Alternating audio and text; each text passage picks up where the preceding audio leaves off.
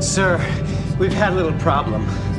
These two women are just arriving. They objected to giving up their weapons.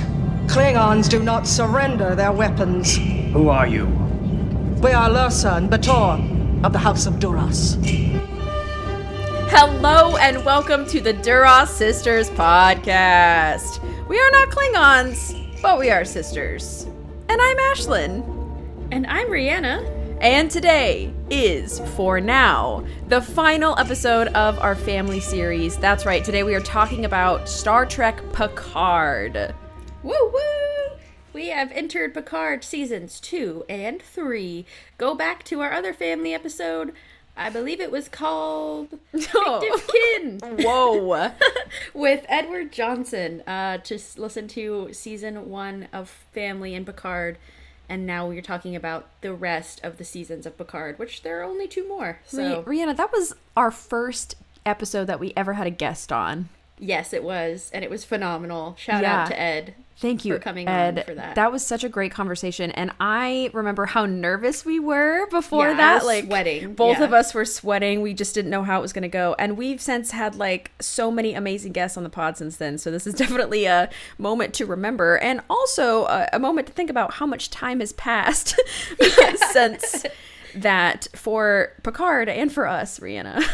Yeah, what what we're on episode 117, 118 now. this is 118, yeah.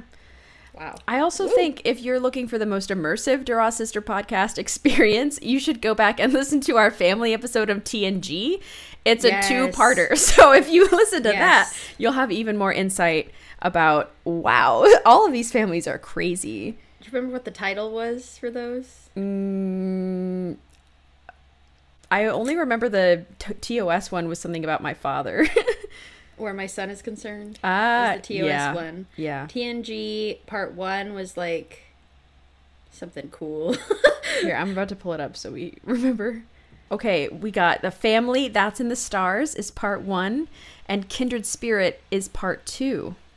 oh, cool. Got so, a lot of kin. Yeah, a lot of kin. Yeah, fictive kin was T. it was Picard. Interesting. But yeah, so you can go back and listen to those two episodes, and then Picard Family one, and then now you can. So now you're ready to hear part two. part two. Wonderful. Yeah. This has been a long time in the making, so it's very exciting. So, Ashlyn, we have some very exciting news um, from the Duras Sisters podcast. Would you mind sharing to our listeners what we have, what has happened in this last week? Yes, it past couple weeks, it kind of been working behind the scenes. Um, We are officially a part of the Starfleet Podcast Network, which is exactly what it sounds like. So we were contacted by Highly Logical Podcast and the Beyond Trek Podcast. You, we actually have collaborated. We did a great live stream episode with Highly Logical a month back or so. And basically, the whole idea behind this podcast network is that our goal basically is to access as much of the Star Trek podcast community as possible because there are like 200 Star Trek podcasts or roughly something around there, which is a lot.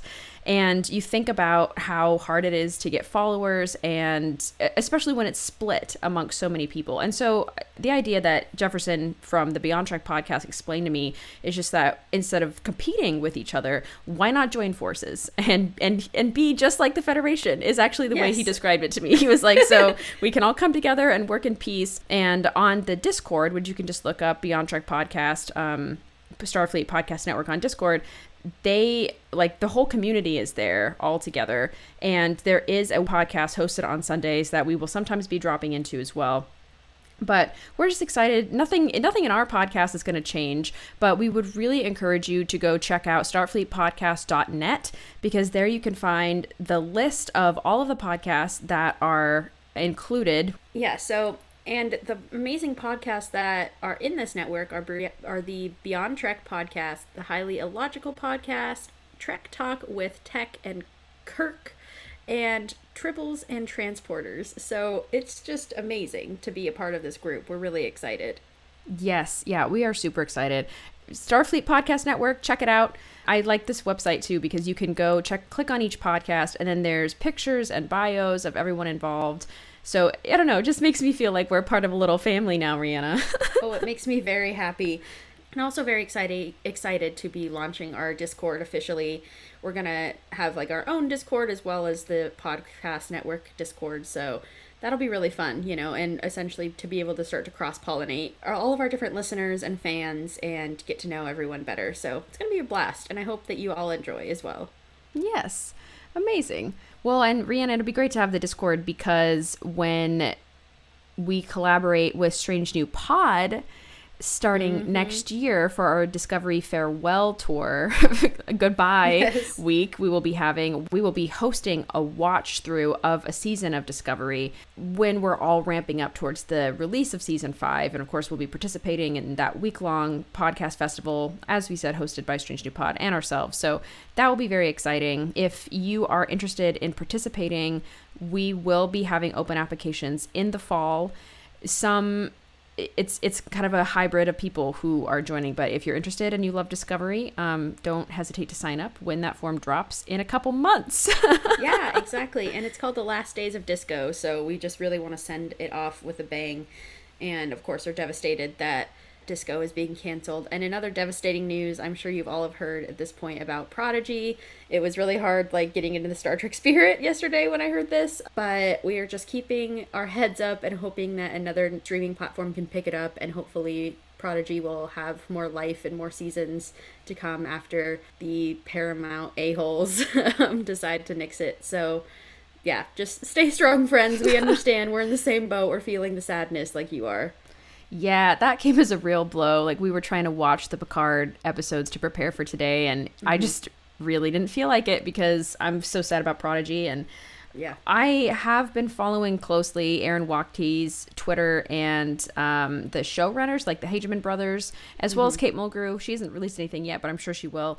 Just You're always watching Kate Mulgrew. um, yeah. I don't. I'm sorry. I don't want to be like Raffi, like stalking Janeway. Um, but low key. Um, yes. so yeah, keep an eye on their Twitters. They're posting um, a lot of news and updates about Prodigy. So that is good. Um, and we'll hopefully have information. That hopefully they can get a new home, as Rhianna said. Absolutely. So, Ashlyn, let's now choose an action figure to come along on this Picard journey with us. Come aboard and ride along on your hopes and dreams. Oh!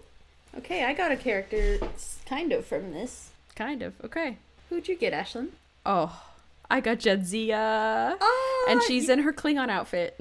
She looks incredible. I Yeah, love those she shoulder looks pads. great. So 90s. Yeah, for real. okay, well, I got Voyager Q. Wow. So, you know, like I said, kind of in Picard. I would I would count him as in Picard for sure. Like whole season and, and Yeah. then a weird ending. So, Very strange. Okay. okay, well, we have our friends. And so now it is time. Ashlyn, would you like to read out the watch list of all of the season two and three episodes we watched to prepare for family today? yes, I would. it might be easier for you to just get out the list of episodes for season two and three because it might be easier to just say the episodes we're not watching. Um, Yeah, literally. But nonetheless, I will read the watch list. this is not in the order that we're talking about things, but here it is Assimilation, Fly Me to the Moon, Two of One, Monsters, Hide and Seek, Farewell, The Next Generation, Disengage, 17 Seconds, No Win Scenario, Imposters, The Bounty, Dominion, Surrender, Vox, and The Last Generation. That's right. The whole of season it's three. the whole of season three. We really out here did it. I mean, Jack's in it. We can't not, you know. we have to talk about Jack, yeah.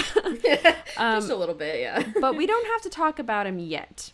Mm-hmm. So, Rhianna, before we even get started, I have to ask you an essential question. What was your random Star Trek thought of the week? My favorite and most unhinged question that we asked at the beginning of a podcast. Like, it doesn't focus us at all. We're just like, let's No. now talk about something totally random. Totally so, random. Rhianna, give it to me. Wow, did not come prepared for this. I always do have a random thought though. So, Yeah. um, my random Star Trek thought of the week actually comes from the episode of Strange New Worlds, season two, episode two, So just skip like 10 seconds ahead or 30 seconds if you haven't watched that episode yet.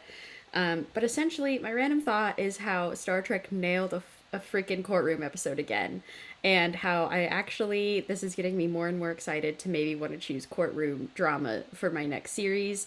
That's just a little hint. It may not actually happen, so don't get your hopes up too much. Um, My hopes but- are sky high. but I'm just like constantly impressed. It made me think about Measure of a Man. It made me think about like Drumhead. I mean, a lot from TNG, but even there's some amazing Deep Space Nine ones. And as my girlfriend Brianna says, she was looking for uh, Michael Dorn the whole time, hoping that he would come back and get as a lawyer, like in uh, in um, Final Stop. Frontier. So. Stop. Not Final Frontier. You always Undiscovered confuse those movies, Rhianna.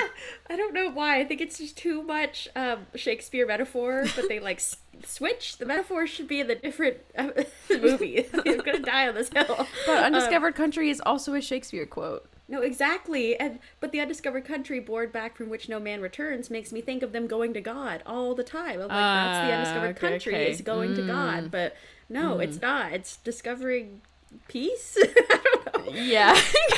Anyway, I digress. We were looking for Worf, but we found instead an amazing lady who played um, the uh, Una's like advocator. She was incredible. I would die for her, and I really would love Draft uh, if she would make a outfit that, that Bernadette Croft helped design for her because Draft, you look great in as any as any part any one of those outfits would do incredible. So. Anyway, that's my random thought of the week. Ashlyn, I no just spoilers now. No, Uh, no, we're out of spoilers. Yeah, we're out of spoilers. I just love that you're just like calling out to a specific listener. You're like giraffe. I'm, Like, Giraffe, I'm I telling you right now. right when I saw her wearing those that cool shawl and stuff, I was like, "Ooh, giraffe would look great in that." yes, absolutely. because I can't, I can't sew for for you know what. So, yeah, okay. That's Rhianna's non-related Star Trek thought. She's like, by the way, I can't. the way, sew." I cannot sew or make cosplay in that way. um, okay, what is your random Star Trek thought of the week, Ashlyn? Okay. Um it's like what to choose cuz I'm just like a mess of Star Trek. So many seasons, so many characters flying through my mind at all times. warp speed. Yeah. Ugh, but I'm going to have to say the most obvious random thought. Um and it's okay. So Oh, I don't know how gonna talk about Voyager? Yeah, oh, yeah. okay, I okay. I'm gonna have maybe more of a like personal announcement in lieu Mm-hmm. of this. Um, so as you know, Rhianna and I both write fan fiction, I and knew you were gonna talk. about Sorry, please go on. I can't shut up about it because it's crazy. Yeah. Um, so I decided to write a fic like way back in January because this thought like kept entering my mind. Like we watched Endgame for one of the series on the pod. Like I, I don't God hologram series or something Holodeck, holodeck, yeah, I think it series. God, and to talk about Neelix's FaceTime with seven. but, but, but anyway. Oh, this is good. This will get me like all Voyager out of my system, and then we can focus on Picard. early on. Yeah. um, but so I realized like how cool it would be if Chakotay went back in time and Janeway had died on the way home instead, and how that would look. So very simple thought, but this has turned into a literal novel. Um, I have surpassed fifty thousand words so far. Literal legend. In she my- my NaNoWriMo, everyone. in my six, I mean, it's taken six months, like, but Still. Yeah, and I'm You worried. I'm worried it's like too many feels. Like every scene is just like slapping No. you with feels. So, no such thing. um, anyway, when that's out, I will for sure be announcing it because it's gonna take you all a long time to read. Well, probably not, yeah. but I'm going to be reading it for all my commutes. if you don't like JC, you should not read it. Because it's a mess. Um, but anyway, so I guess my Star Trek thought of the week is I just love Janeway and I wish her the best in in every circumstance. Yeah, I better stop myself Yeah, there because wow. it'll um it'll get worse. yeah, so- my other thought is that Ashlyn's so so cool, and that you should all go read her fanfics because they're amazing. Um, she's at Cowboy Diplomacy on Archive of Her Own. Rhianna. well, Rhianna is Shirley John on Archive of Our Own. It's S H E R L Y John. okay, also called out. Thank you. Rhianna has, Um, I think, has written longer stories. I mean, you did NaNoWriMo like four times or something. Oh, I've never written a fic that long, dude. I don't believe so. I mean, maybe back in my like writing about Captain America days, but I'll have to check. I literally think you surpassed me. I think I got to like a, a novella. So this is just, I'm very excited for you. I'm shaken at myself that I have this much like pent up energy in me. It's incredible. Yeah. Wow. okay, well, that was a great and related tangent. Um, Rhianna, now let's talk about Rios, shall we? Let's do it. Let's talk about Rios. We are starting with the episode Assimilation, where we get some fun little facts. He gets to tell, tell a quick story about his mom while Teresa is fixing up his fingers and his whole body. He has a concussion. It's a mess. this is season two. They've gone back in time to prevent like a Nazi future. You know, Just to remind everyone where That we're is at. the most Star Trek plot I've ever heard, Um, actually. Rios has hit his head, so he's like Yeah. confused and he lost his com badge. Yes. And so he actually has this little, this really lovely story about his mother, um, where essentially he was eight years old when he, like, pretty much impressed everyone and, like, did he pilot a shuttle or he just, like, operated it? No, he did like a simulation. Oh, okay, cool. Yeah. Yeah, he did a, like a pilot simulation at Starfleet. At eight years old. And his mom, like, pretended to be mad, but she was actually really proud. Well, he, yeah, he, yeah, Rhianna, she was proud because he beat the record for anyone at the academy at age eight. Yeah. So that's why she's proud. I mean, she's not like you're grounded. She's like, wow, you're Yeah. a prodigy, you know?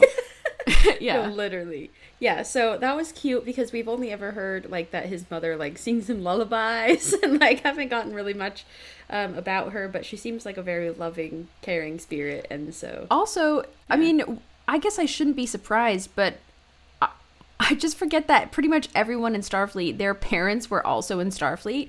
Yeah. Like that's like everyone's origin story for the most part. It's rare to find a character that's like, no, I my parents were not in Starfleet. It's usually the other way around. Yeah, I guess like Nog, but technically Rom still works for Starfleet, so yeah, he's like a side piece. engineer side piece. yeah, yeah. Usually it's the other way around, where like Wesley or Jake like decide not to go that path. You Know? Right, So right.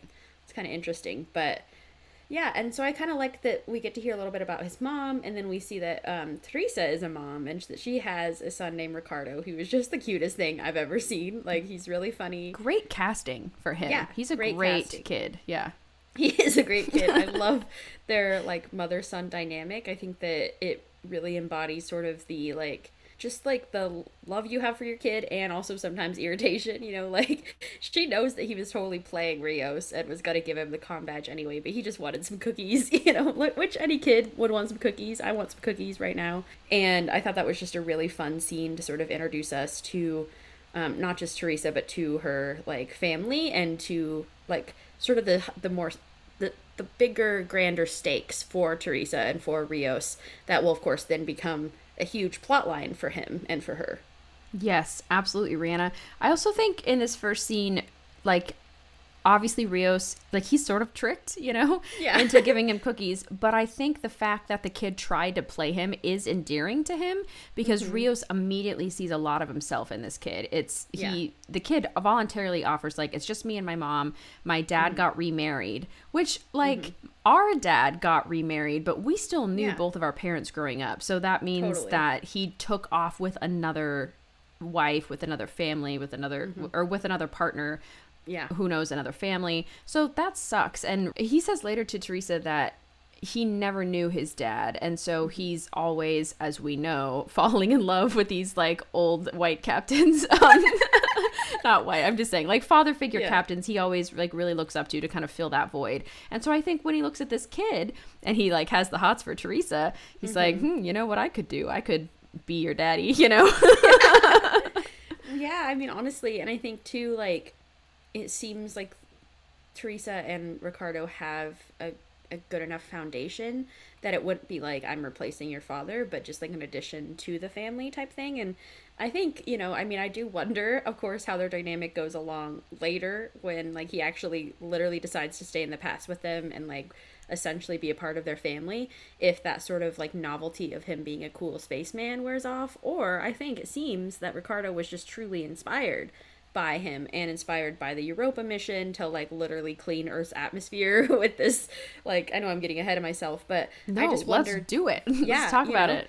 I mean, because he literally said that, um, you know, from the Europa mission, they found uh, like alien spore or life or something that was able to help clean their planet. And Renee found it. yeah, Rene Picard, people like this family is just entrenched, like this family series, um, right off the bat. And so I think that like in a way, it's kind of cool to see or to at least assume that Ricardo didn't start to feel resentful, like oh, you're kind of taking my mom from me, because I think that can happen sometimes with step parents. There's just like kind of a difficulty of adjustment, but I think if anything, Ricardo was just super inspired by Rios and just like his um his his actions always seem very open to Ricardo. Like he was they were like drawing together and like he was telling him literally everything, breaking the prime directive left and right.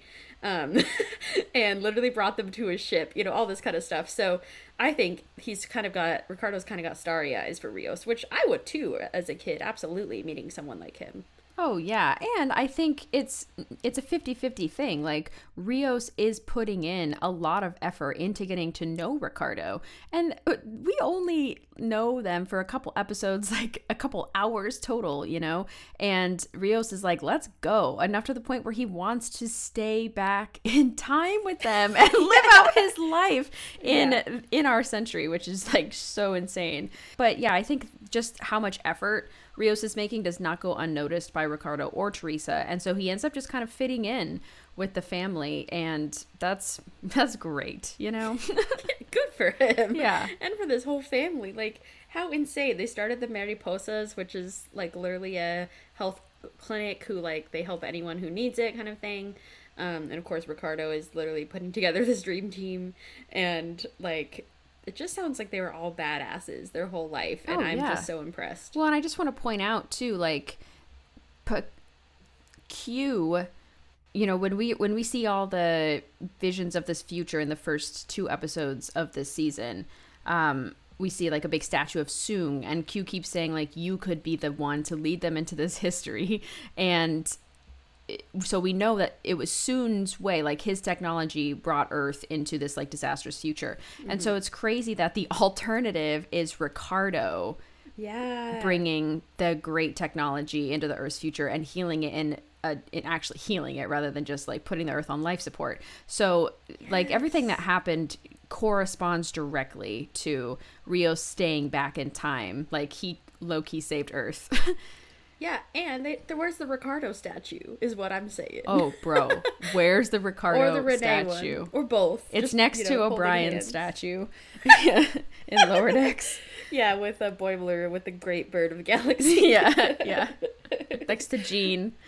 yeah, we'll love that. Wow. Okay, amazing. Well, we wrapped that up nicely. Like they did. like the showrunners. Said bye, Rios. I also I just wanted to comment that I thought it was I don't know, it made me think when Picard was asking Guinan like and how did they dot dot dot like how did they die? Mm-hmm. And like obviously you are curious. It's kind of a morbid mm-hmm. curiosity. Like, well, we already know, and it's fascinating to, to kind of see like how did people meet their ends? What kind of life did they mm-hmm. live, and what was their conclusion? But also that would. I don't know. I just thought it was kind of direct that Picard was just like, and how'd they kick it? like, God, yeah, it was truly a writing choice to be like, and wrap it up with a bow. He died with a cigar in his mouth. What the hell? he died as he lived. I was like, Guinan, this is so No. big. Like he died in a bar fight. Like in Morocco. I, I, I, I think don't it's great. it. Like it's a funny death, but but like what? I don't know. It feels like it kind of trivializes his um everything he accomplished. Agreed, agreed. Yeah. Um, especially because it's like, yeah, but he left Teresa and Ricardo behind just to be like, goodbye. I'm gonna go die in this bar fight. You know. Well, I seems a little think crazy. I mean she said that um Teresa died of old age and Rios just a few years before. So I think yeah, a little younger. I think said, he yeah. was like old and got in a bar oh, fight. You know what I mean? like, so I guess that that kind of tracks. yeah. Yeah. Interesting. Yeah. Okay. Well. Farewell to them. Um, Oh God, let's Yeah. talk. Oh, I'm not ready. Let's talk about Kore. Speaking of the Soong statue. Uh, so, Kore is amazing. Let's just put that out here. no shade to Kore. Kore did nothing wrong.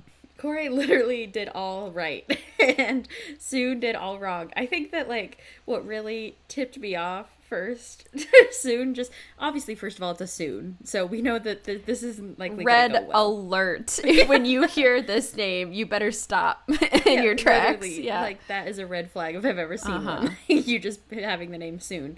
Um, roast. Also profile profiling. No, I'm just kidding. I mean, am I wrong? um, La'an would like to ask you some questions. hey, that's Singh. That's continuity and Singh. It's different. There's a connection. We'll talk I about know, it. We saw the file. okay, I'm sorry to derail. Okay, go ahead. No, you're fine. Um, what really also tipped me off to oh god, this guy is a mess. Is that he just pulls up at his rich bitch house with his rich bitch Tesla, and I'm sorry for cursing twice, but what? Why did they have to put that little Tesla sponsorship in there? It was very gross. It also just shows you his kind of like characters. Like oh yeah, he's got his car, he's got his pool, he's got his money, his house and all of his children that he's building from scratch, and he still yet doesn't have what he truly wants, which is whatever uh, kind of godlike uh, desire he has. I just think that's like a really interesting metaphor, and I think they did that really well. Yeah, I, I didn't take the Tesla as the sign of Satan um, like you did. I know Elon is terrible, like the worst. But I will say, like, electric cars are our future. Yes. And so if you're trying to personify someone who's really wealthy and I, I don't know, who's wealthy and is trying to, like, I don't, I don't know. Like a Tesla is like the choice you make. I don't know. Yeah, well, and I'm not saying that like people who drive a Teslas are the devil. Like absolutely not. I'm I'm just saying it speaks a lot to his character with the pool, with the house, with like having basically seemingly everything he wants or everything you you could desire as a par- probable millionaire as he or maybe at least he seems to make good money. Um and yet he still is making all these sort of failures when it comes to like the actual science behind building these children. It's just like so it's so interesting how he has this like facade in front and then like sort of the dark underbelly. Like Okay. Very interesting You know me. what? I, darn, you convinced me. because now I'm thinking, like, actually, Soong driving a Tesla makes no sense because he does not care about the environment. And mm, it's so status thing. it's status, and he wants to fit in with everyone and be like, "Oh yeah, I'm I'm environmentally conscious. I drive a Tesla." But really, mean, he why do you think supports Elon. I Rhianna, yeah, Yeah. yeah. I This think is the thing, Exactly like- what you're saying. This underbelly. Mm-hmm. Wow. if people drive a Tesla and they're actually doing it to like help the environment, then amazing. Like it's all about intent, and I think here Soong is just in using intent like like Elon would, which we all know how poorly that goes. if you could look at the state of the world right now through Elon's eyes, like oh my god. So yeah, Mamma very mia. interesting. Um, Wow, but yeah, surprising. Okay, nice job, Rhianna. Wow. thank you. No shade to Tesla drivers unless you're literally driving it just to look cool. but even if you are, thanks for helping the planet. Yeah. Thanks for putting more Please don't money in a hit millionaire's pocket. don't hit Picard with your Tesla, please. Yeah, of course it was a Tesla. Oh my god, that kills me. Okay, so well, he might have actually gotten a different car. I don't I don't recall. he might but anyway, garage. He meant to hit him with a Tesla. But hit your Tesla. yeah. Okay, so um, I also just think it's amazing how much Kore just puts up with Soong, and this is sort of what I wanted to talk about with some family dynamics, is that like there's so much that we unwilling or not unwilling that we unwittingly put up with in families that we assume to just be normal and until you see an environment with maybe a more healthy family or a dynamic that's different than yours you don't think anything of it really and so i think that Kore is pretty much seeing Soong through the lens of he's my father, he's doing everything he can to protect me, and therefore I have to be pretty much a pseudo prisoner in my own house. You know, like this is all for my own good. I will literally die if I go outside and touch grass. Like it's not it's not good for her obviously. But she has this little we see this like weird another like what is this rich person BS that he has that's like essentially just use an umbrella, but okay, there's like this whole covering thing that has run by like droids or like fucking, uh, what are they Droids, called? Rhianna? No, what are they called? The Drones. drones. Drones. Not, not Star, Star Wars. Wars. Yeah, so he's got like a bunch of drones that hold up this like covering. Anyway, I'm like, you could probably have her be outside more if that's the case. If it just is because the sun kills her, like there's other ways, you know. And so I think it's just really interesting because she just implicitly trusts him because she because he's her father and he's like she's like okay well he's doing what's best for me and i think it's really interesting that like we all want to look at our parents through that lens of like they're just here to keep me safe this is their job as a parent is to keep me safe keep me well you know but this is obviously not her best life and she's obviously not like well in this situation and so it's really interesting to see sort of how this dynamic begins Yes. Oh, and Rhianna, thank you for talking about the weird cover. This actually sparked a new thought for me because, okay, I, I won't lie. I, I don't have Kore's like case file in front of me, so I don't know the specifics Sure. of her disease and, and everything.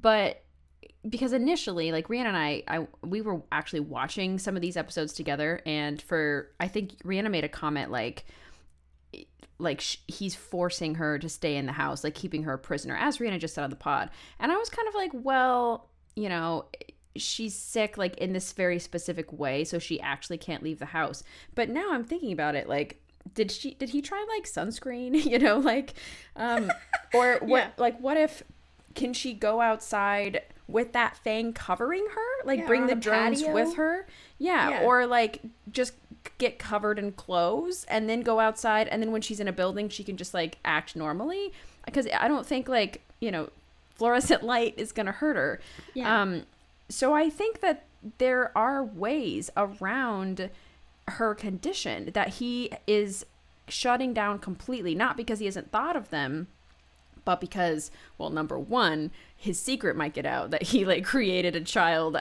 yeah from nothing. I mean, from like unethically, yeah. unethically, yeah. So I I think that's probably the biggest thing. And if he actually cared about her as a daughter, which he does not really, um, I think he would pursue these courses of actions. But it, it's made very clear several times that he views her as his life's work, as an experiment, as the thing that's going to make him even more rich and make him like eternally famous, and not because he's raising a wonderful person, you know? Yes, Ashlyn, so true. And I think it goes hand in hand with his sort of like God complex he's got going on. Like most Soongs, we see that they believe and um, what's his name? Adam. Which Soong is this? I don't even freaking know. I think it's Adam. It's the most like name that's closest Basic to name. ours. Yeah. yeah, instead of like this is Noonie and Dave. yeah. This is Dave. Hi. This is Tim Soong. Yeah. what was the name of the murder planet we were talking about with Gabby? Steve or something? uh, I Terry? I don't know. I can't remember. Larry? I think it was Larry. Larry, yeah. Larry. Larry, Yeah. soon. Very soon. But anyway, Adam, whatever his name is, Driver. No, sorry. driver, drive it over Picard. That's for sure. Got him. Nice. Um, wow. So because he has this god complex, right? I think that he also believes that since he can create things, he can also destroy or take away things. And so we see this when Kore is figuring out, looking through all the files, understanding that, oh, I don't have this memory. Oh, that's another child. Like these are all different experiments of children. And you know, obviously, I think Soong definitely felt something when each child died, but I think that it came out of a failure on his part to make a successful test subject more than it did of like the the sort of feeling like a failure of a parent for not keeping your child safe or feeling that grief of losing a child. I think it comes more out of like that's the other reason that he sort of imprisons Kore is the sort of power and control he has over her is so intoxicating for him. I think that he created her and he knows that he can sort of move her to his will and keep her locked away like you said absolutely for a secret because this would definitely be a catastrophe for him if if she just wandered around and people found out about her. But also i think it's just this like power complex you know? And even when she gets the injection from q um it makes her very almost benevolent to him and saying like wow thank you father you did this like how did you do this? kind of thing. And i'm starting to realize more and more that she's truly just like a prisoner of his own creation. Like he created her for her to just be stuck inside all day. I mean extremely bored probably just losing her mind. And um, he even told her like you have so much to catch up on because I've kept you locked inside all these years. I'm like, again, where's your umbrella? Like anything could have Why? worked. oh God, Rhianna and I were laughing because like she does not know how to swim, and she like jumps in the pool. Yeah, yeah. if that's the first thing you're gonna do is like take her for a swim. like that's dangerous. negligent right there. Is he gonna Yeah. dive in when she starts drowning? Well, yeah, he will for sure. He will for his subject. Yeah. So it, it's just interesting because he trusts she trusts him initially because you have to trust your parent or else like what do you have to sort of have a foundation of? And has she interacted with any other human mm. in her life? I'm not Period. joking about this. Like, does Soong have friends that he would bring over for dinners and she would like come sit upstairs? No, because the people would be asking like, why isn't your daughter at school? Like, why is she Yes. locked in this house? Yeah. So I, I, I think like it's Stockholm syndrome a hundred percent. You know, mm-hmm. um, man, I have so many thoughts. I'm gonna Yeah. start with. I- I'm I was really thinking about the diviner actually watching their mm-hmm. relationship mm-hmm. because we just talked so much last week about Gwen and the diviner because I think both of them view their daughters in two ways because one they have a purpose to fulfill and then number two they're the child of you know that's that's their daughter um and so i just feel bad for both Kore and gwen for having to go through this um also Soong 100% did this to himself in terms of like how he does not really care that much about Kore as a as a as a blood relation, like as a daughter, because he watched literally thousands of his children, or like maybe not thousands, but like hundreds of girls who look just like her die. And so he's completely numb to watching this and he has no interest in like returning to empathy or going to therapy or like sorting through any of this because the only thing keeping him alive i think is this determination to see this project through to the end. Um and third thing I love what you said about him creating her for his or not not not for the sole purpose to control someone but that's what the relationship has become is this like power dynamic.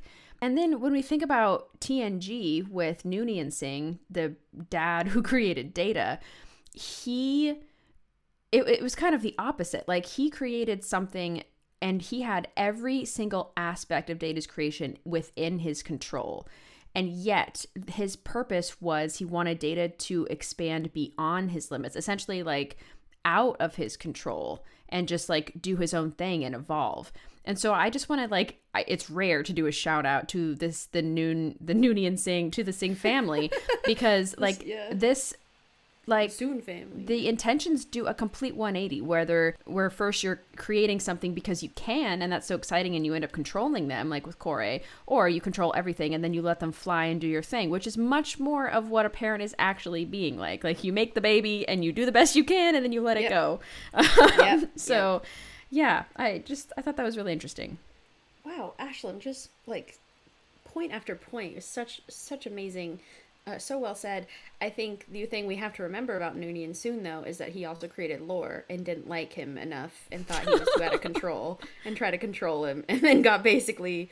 Uh, Lore went on a murder rampage. I mean nobody's So- perfect but it's the same type of thing, you know. Oh, I don't like how you're doing this enough, so I'm going to shut you off, or I'm going to pack you up into a little box and never let you see the sun. You know, like where I'm going to, you know, like yeah, that's BS essentially. So.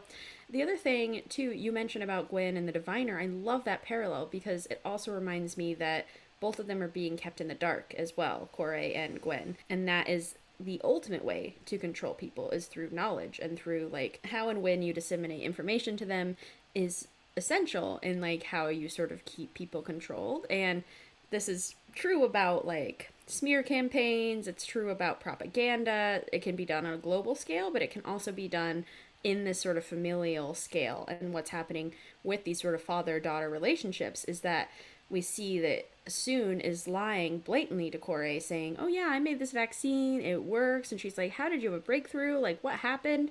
he's just like, forget about it. Don't worry. Like, it's all good. And so, of course, that comes to bite him in the butt again. And she, eh, because, of course, then she starts to get suspicious when, of course, the vaccine only works for what a minute or two. Yeah. Because Q is a he's just He uh, says so annoying. ten percent at the beginning, the rest at the end of the job. literally yeah um and so the fact that he is keeping these things from her obviously the biggest lie that he's telling is that they're you know like that she is a mother and that they he was not that she was not just created by Soong in a lab and um it's just very interesting to me to see that like this is how you control people and how these sort of manipulative fathers are controlling her. And this part really pisses me off is the fact that when Soong comes home like drunk and devastated, driving his stupid Tesla, um, and after he didn't hit Renee Picard, but hit Picard instead, um, he is like a mess and Kore then feels like she has to sort of be the parent and she has to take care of him. And so I wonder how often this happens when he comes home frustrated about like the lack of a breakthrough or when he didn't get funding for this project and they were like you're crazy, you know, like laughed him out of the institute type thing. Like I think that she is also then playing this caregiver role that is not fair to her at all, just adding an extra layer of BS that I hate and like I really really love that this is when she starts snooping because she's like he's acting weird, he's like a mess, like what is happening? And so then, you know, everything starts to come to light, seeing all the videos, seeing that she was the last, you know, he said in the video there's a sense of relief of that, you know, that this is my last project. So if she dies, I'm done kind of thing. Oh, so spooky. This is such a Mm-hmm. well delivered scene. Like, congrats to Brent Spiner. I mean, he's God, he's Oh, so yeah. annoying, but I love him. Like right? He's He so does- talented as an actor. he does such a good job and he's such a weird human. Um Mm-hmm. yeah, chilling scene because like he has this whole thing like you just said and then he's like Kore. And his eyes Mm. like even though it's not threatening at all it, it's like oh you get a little oh no. Like this is all unraveling before my eyes and I can't help but think about and we've talked about this so we won't go on and on but this is such a parallel to poor Dahj and Soji from season 1 so I just feel bad for the Soong line is like taking these um like creations along with them through the years and putting them through essentially the same thing. Like oh i'm a human. Psych i'm an android. Like oh i'm a human. Psych i was created by my dad and i'm like illegal you know? Yes. um yeah. just that that terrifying moment where you realize the reality you thought is wrong completely wrong um and then also i just thought it was hilarious that when she starts snooping around she literally goes on google and all she does is type adam Soong. And that and then boom it's all there. Like he's been disbarred or not disbarred but like he's removed Yeah. from the medical board and blah blah blah. And like she really never thought to google her dad her whole life. Like was does she even have internet in her house i'm wondering? Because how could you not google your dad or google like school or i don't know She was something probably even just taught not to touch the computer, you know, like this is dad's work. Like but she can navigate it really well and and Mm-hmm. oh and the other thing i was going to say Rhianna when you're talking about her in this caregiving position Mm-hmm. totally agree with you and i think that they display such a weird like variety of relationships in Mm. this scene because i really see her trying to pump him up as a colleague like she's trying Mm. to talk science with him because she thinks I can understand what's going on. Like I'm as consumed with this on a different level, like Yeah. than as you are, Dad. So let's talk about this through a scientist. And so it's almost like a colleague way that she's trying to address him, but he's always above her in every way. And it gets really messy if you try to have different types of relationships with one person. Like that should, you know, a healthy way of growing up as a father daughter, growing up like as friends and not as a mm-hmm. father's not good growing up like as colleagues and Yeah. i mean that can be achieved at some point you know but like this is this it's just Not weird stage. like Yes. the the dynamics in this whole thing is weird and as you said the caregiver just adds a weird element too so I So just true. kept thinking that she has no friends and she's so lonely. Like this is the only thing she can do is reach out in these different types of ways to try to reach him. And when she Yeah. can't, she's like, "Well, this is messed up." so so true, dude. Thank you for saying that. It's such a good point. yeah, dude. Yeah. Saw, dude. Okay. Saw. We want to move on to Raffi. Well, let's just say that um, thank God Wil Wheaton comes um, to the library. outside the library, yes. yes, um, After she she's cured. yeah she gets the cure. She literally leaves Soong. It's the first thing she does. Absolutely Amazing. iconic. Yes. Um, and then she goes with Wesley. Um, but I should say formally, the being formerly known as Wesley Crusher. yes. The Traveler. That was the greatest. I screamed so loud. what a good end Yep. for her. That's that was really epic. Yeah. and honestly, we could see her again. I'm ready. I'm ready for Legacy, the Traveler series. Hooray. Can you imagine the weird episode it'll be? It'll be like Wil Wheaton comes with Kore, like to like hug Bev, and she's like, "What's going on?" Hello. and Picard's like, "You look like Sa- Doge, Doge." You look like Doja Cat.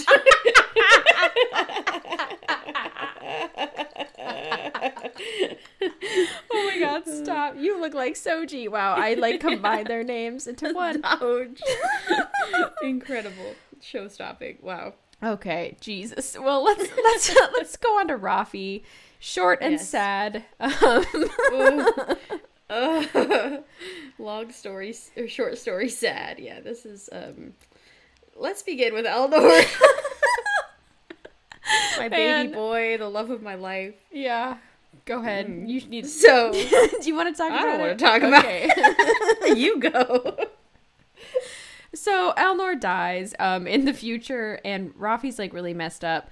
Obviously, I mean everyone's sad, but this is like a crisis situation, um, and Yeah. Raffi's having a really hard time getting through it for a lot of reasons. You know, um, she lost her, she lost contact with her own son. Like she's pretty estranged from him because of the way that she acted during the Romulan um sun exploding and the evacuation and everything because she was so obsessed Supernova. yeah, yeah. So she was just so obsessed with a conspiracy going on that she basically left her family behind. We also know that she was a user, like drug addict, like probably alcoholism, especially when she was removed from Starfleet because of Picard. Lots of like tangled webs we have going on with Raffi. And so her son just does not contact her anymore. And we did see, you know, a, a slight moment with them together in season one that showed us really the dynamics of how toxic he believes her to be and how he doesn't believe Raffi and does not want to give her another chance. And so enter Elnor, who's this like perfect baby boy, and he's so pure and he just does whatever you say. And Raffi can't help but love him and want to control him and see him as her own son. This, of course, is a different type of control than Soong, like we were just talking about. But she can't help but want to do er, she wants the best for Elnor. And so for her, the best means going to Starfleet Academy and following in her footsteps.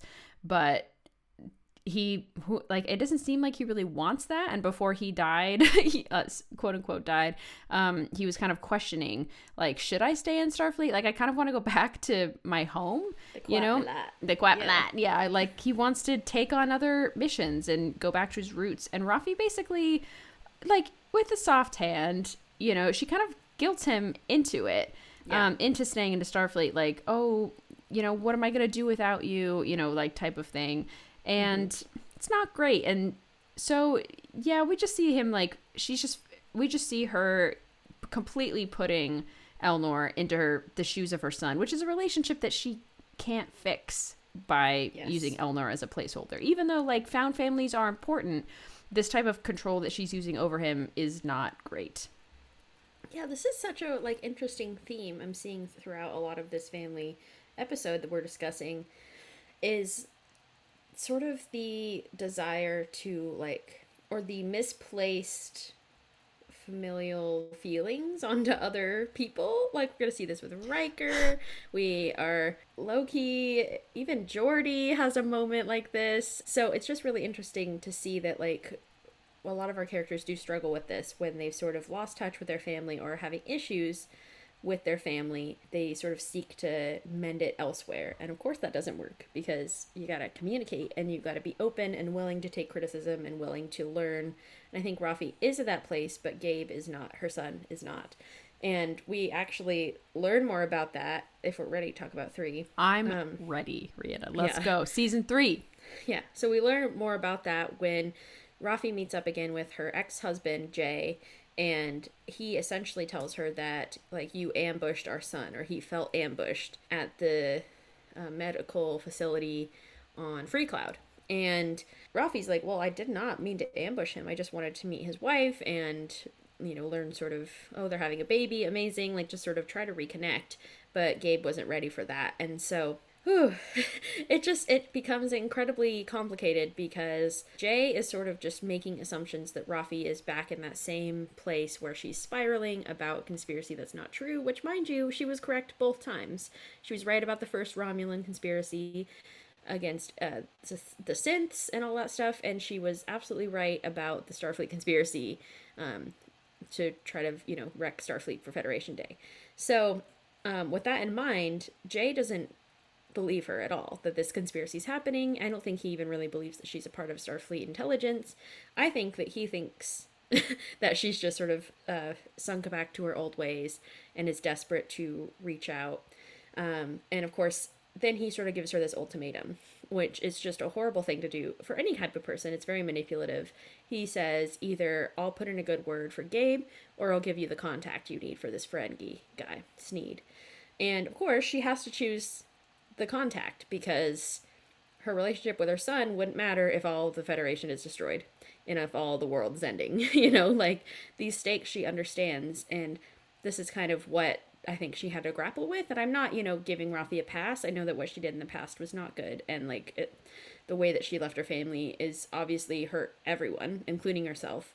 But I am saying that like she she tends to choose the higher cause, just like someone we know called Picard, constantly choosing, you know, the the imminent threat over the sort of familial ties or the connections that could you know sort of maybe go into fruition had she chosen that direction. So it's just like a horrible way to manipulate somebody, and it's clear that he has not done any type of healing or none of these people have gone to therapy, is what I'm thinking. There's no therapy to be found. I mean, they're they're really following next generation's footsteps. Like, yeah, no one, one counselor for a whole ship of like one counselor for like two shows. like yeah, Troi, Troi, her her back must be aching from carrying the weight of the trauma. Literally, and everyone else's and her own, which we will talk about later. Literally coming soon to yeah. a, a, podcast near you. Yeah. Um. Okay, Rhianna, thanks for laying this down Mm-hmm. You said a lot of great things. First thing I want to address is Jay, I think, not Adam, not Dave. Um, Jay, yeah, Jay. Uh, Jay references the ambush as you talked about. I did not think he was talking about actually the moment on Free Cloud. Obviously, he did, like, literally, she did appear at a medical facility, but that's when she first found out that his wife was pregnant. Or in this conversation, Jay's talking about like a grandchild, maybe like a grandbaby oh, girl. Because she did say, I just wanted to meet her. Yes. And oh. also, we can't oh. forget, I've been writing my crazy ass fic um, that this takes place a couple years after season two.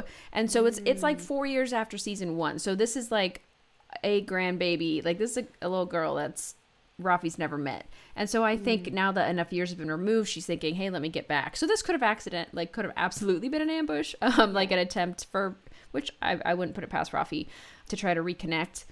But everything else that he does, like completely disbelieving her, everything's terrible. But mm-hmm. okay, here's the other thing. There are so many ways to be a mother. And some mothers, when they have their babies, they feel the connection right away and are like, wow, this is my baby. I would like fight for them, love you. And some mothers are like, all right, cool. I made this thing. Now I have to mm-hmm. go out and raise it. And yeah. it, doesn't mean that the love is any different, but not yeah. every woman feels that like strong connection to their child. It doesn't mean that the love is any less, I should say. Mm. And so when I see the way that Jay is describing Raffi and Gabe's relationship, I just feel like Jay is putting his own emotions on the situation and unfair judging Raffi for her part because he says over and over again like when i when everything happened and our careers were falling apart and the romulan evacuation was happening he was in starfleet too and mm. he stepped down he left because he was like i need to focus on our son because he's in trouble mm. and Raffi and Raffi continued her career and it's it's so complicated. Like there's so many factors that I don't even know about. you know, obviously I wasn't Sure. there growing up with them, but I do think that it's a little unfair. And I feel like it's just because she's a, a mother and a woman mm-hmm.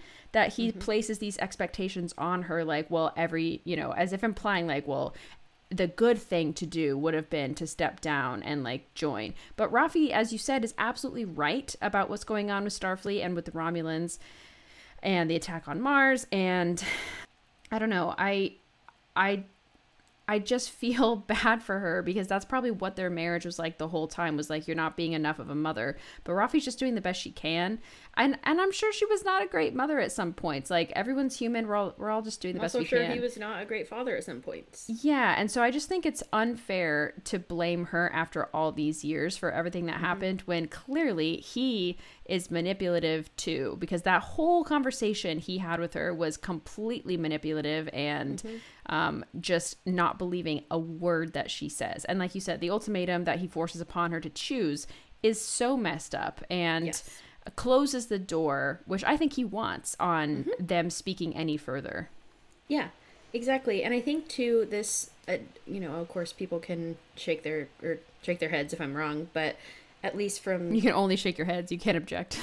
you can't object because I can't hear you. Yep. But write in if I'm wrong about this. But um, I feel like too a lot of times with like difficult relationships with uh, former people uh, of addiction, there can also be this sort of um, disbelief that they're clean or disbelief that they have changed or have gotten better. 100%. And I think that that is a failing on on the part of the person who's still healing and I know that that's a really tough wound to close and to heal but again therapy helps and also just like being open and willing to listen I know it's your ex-wife. I don't really care about that. I care that you still treat people like decent human beings and give them the benefit of the doubt and give them a chance to grow before you just assume they haven't, you know? And boom. I think that yeah, boom. This is where this is where Jay really fails and um, I want to say too, thank you so much for talking about that sort of maternal instinct because this pisses me off to no end that people just assume that all women inherently have a maternal instinct or that they inherently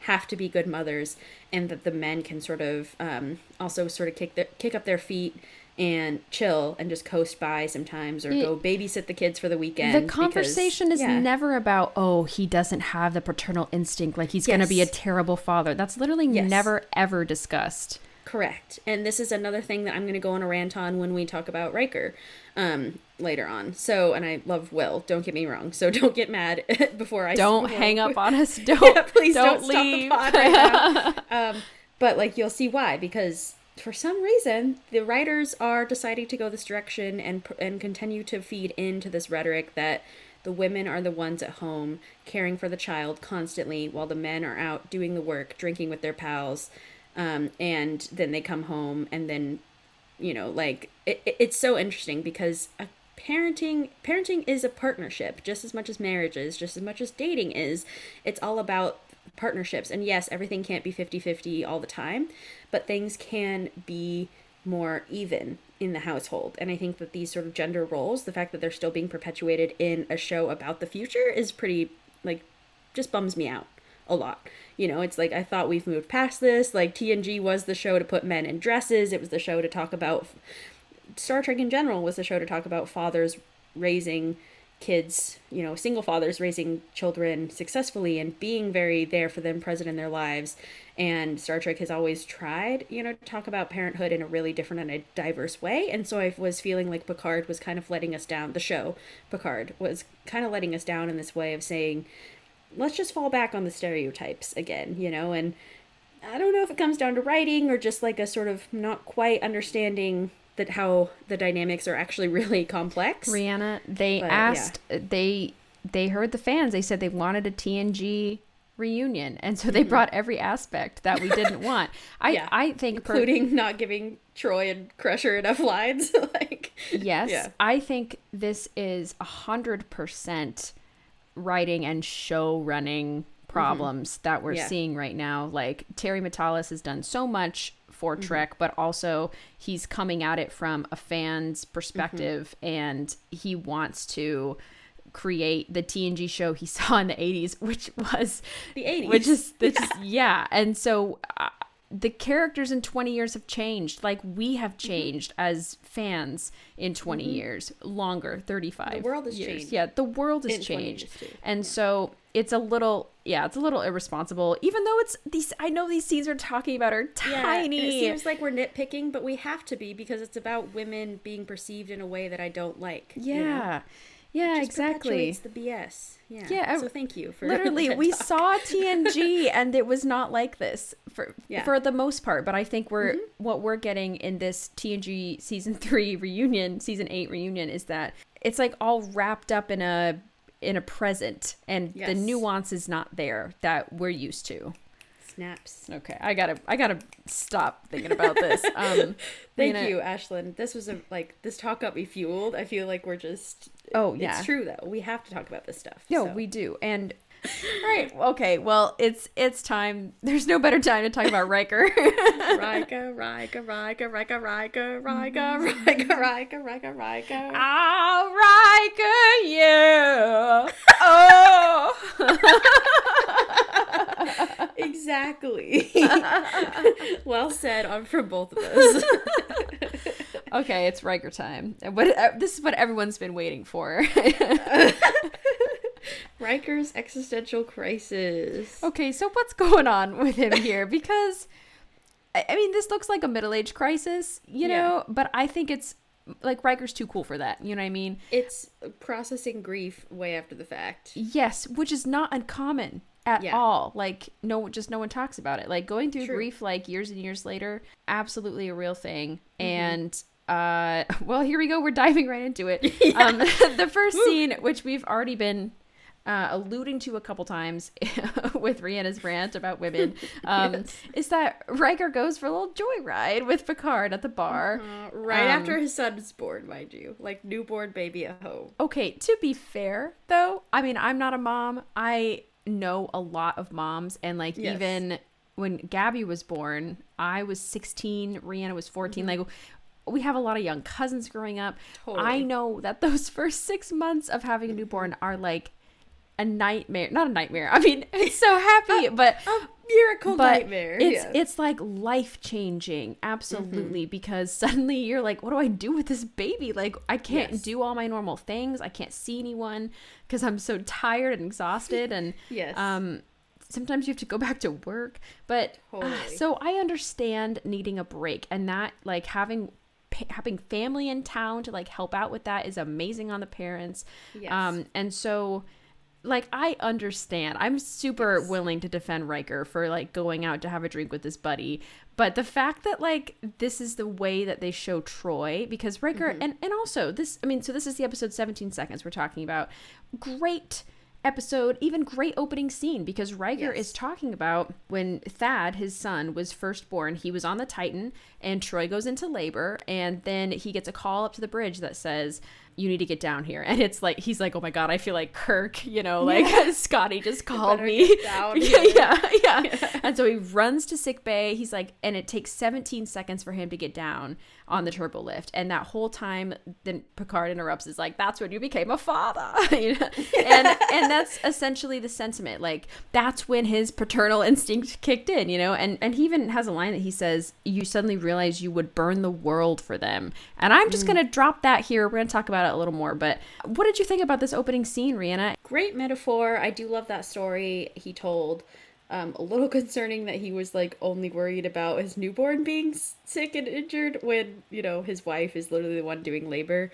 Um, but we assume that labor is not as deadly as, as it even can be today. I would also You know? assume that like he was thinking about Troi, but for Yeah, the he just didn't purpose of the yeah. story, he just Yeah, didn't mention it. You know, yeah, yeah, there just seems to be a lot of Troi erasure going on in this scene, or just making a joke out of her being tired and being like, "Will come home."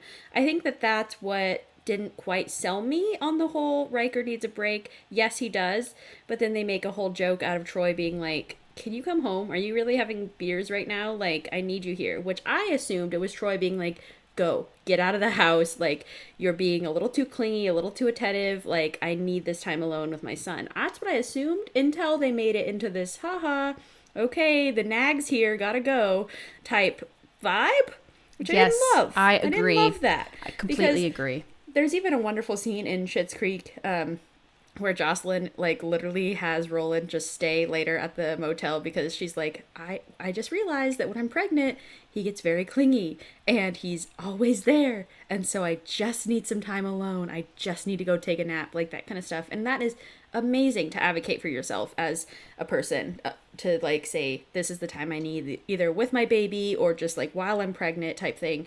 And so that like you said very common very good for them to have their space. But the way they delivered it was just super weird to me and didn't seem like a good start to like your little family here you're starting you know i mean we're already seeing he's a starship captain they're already she's already having the baby on a starship likely during a crisis um, so it just seems like a lot of chaos going on right now.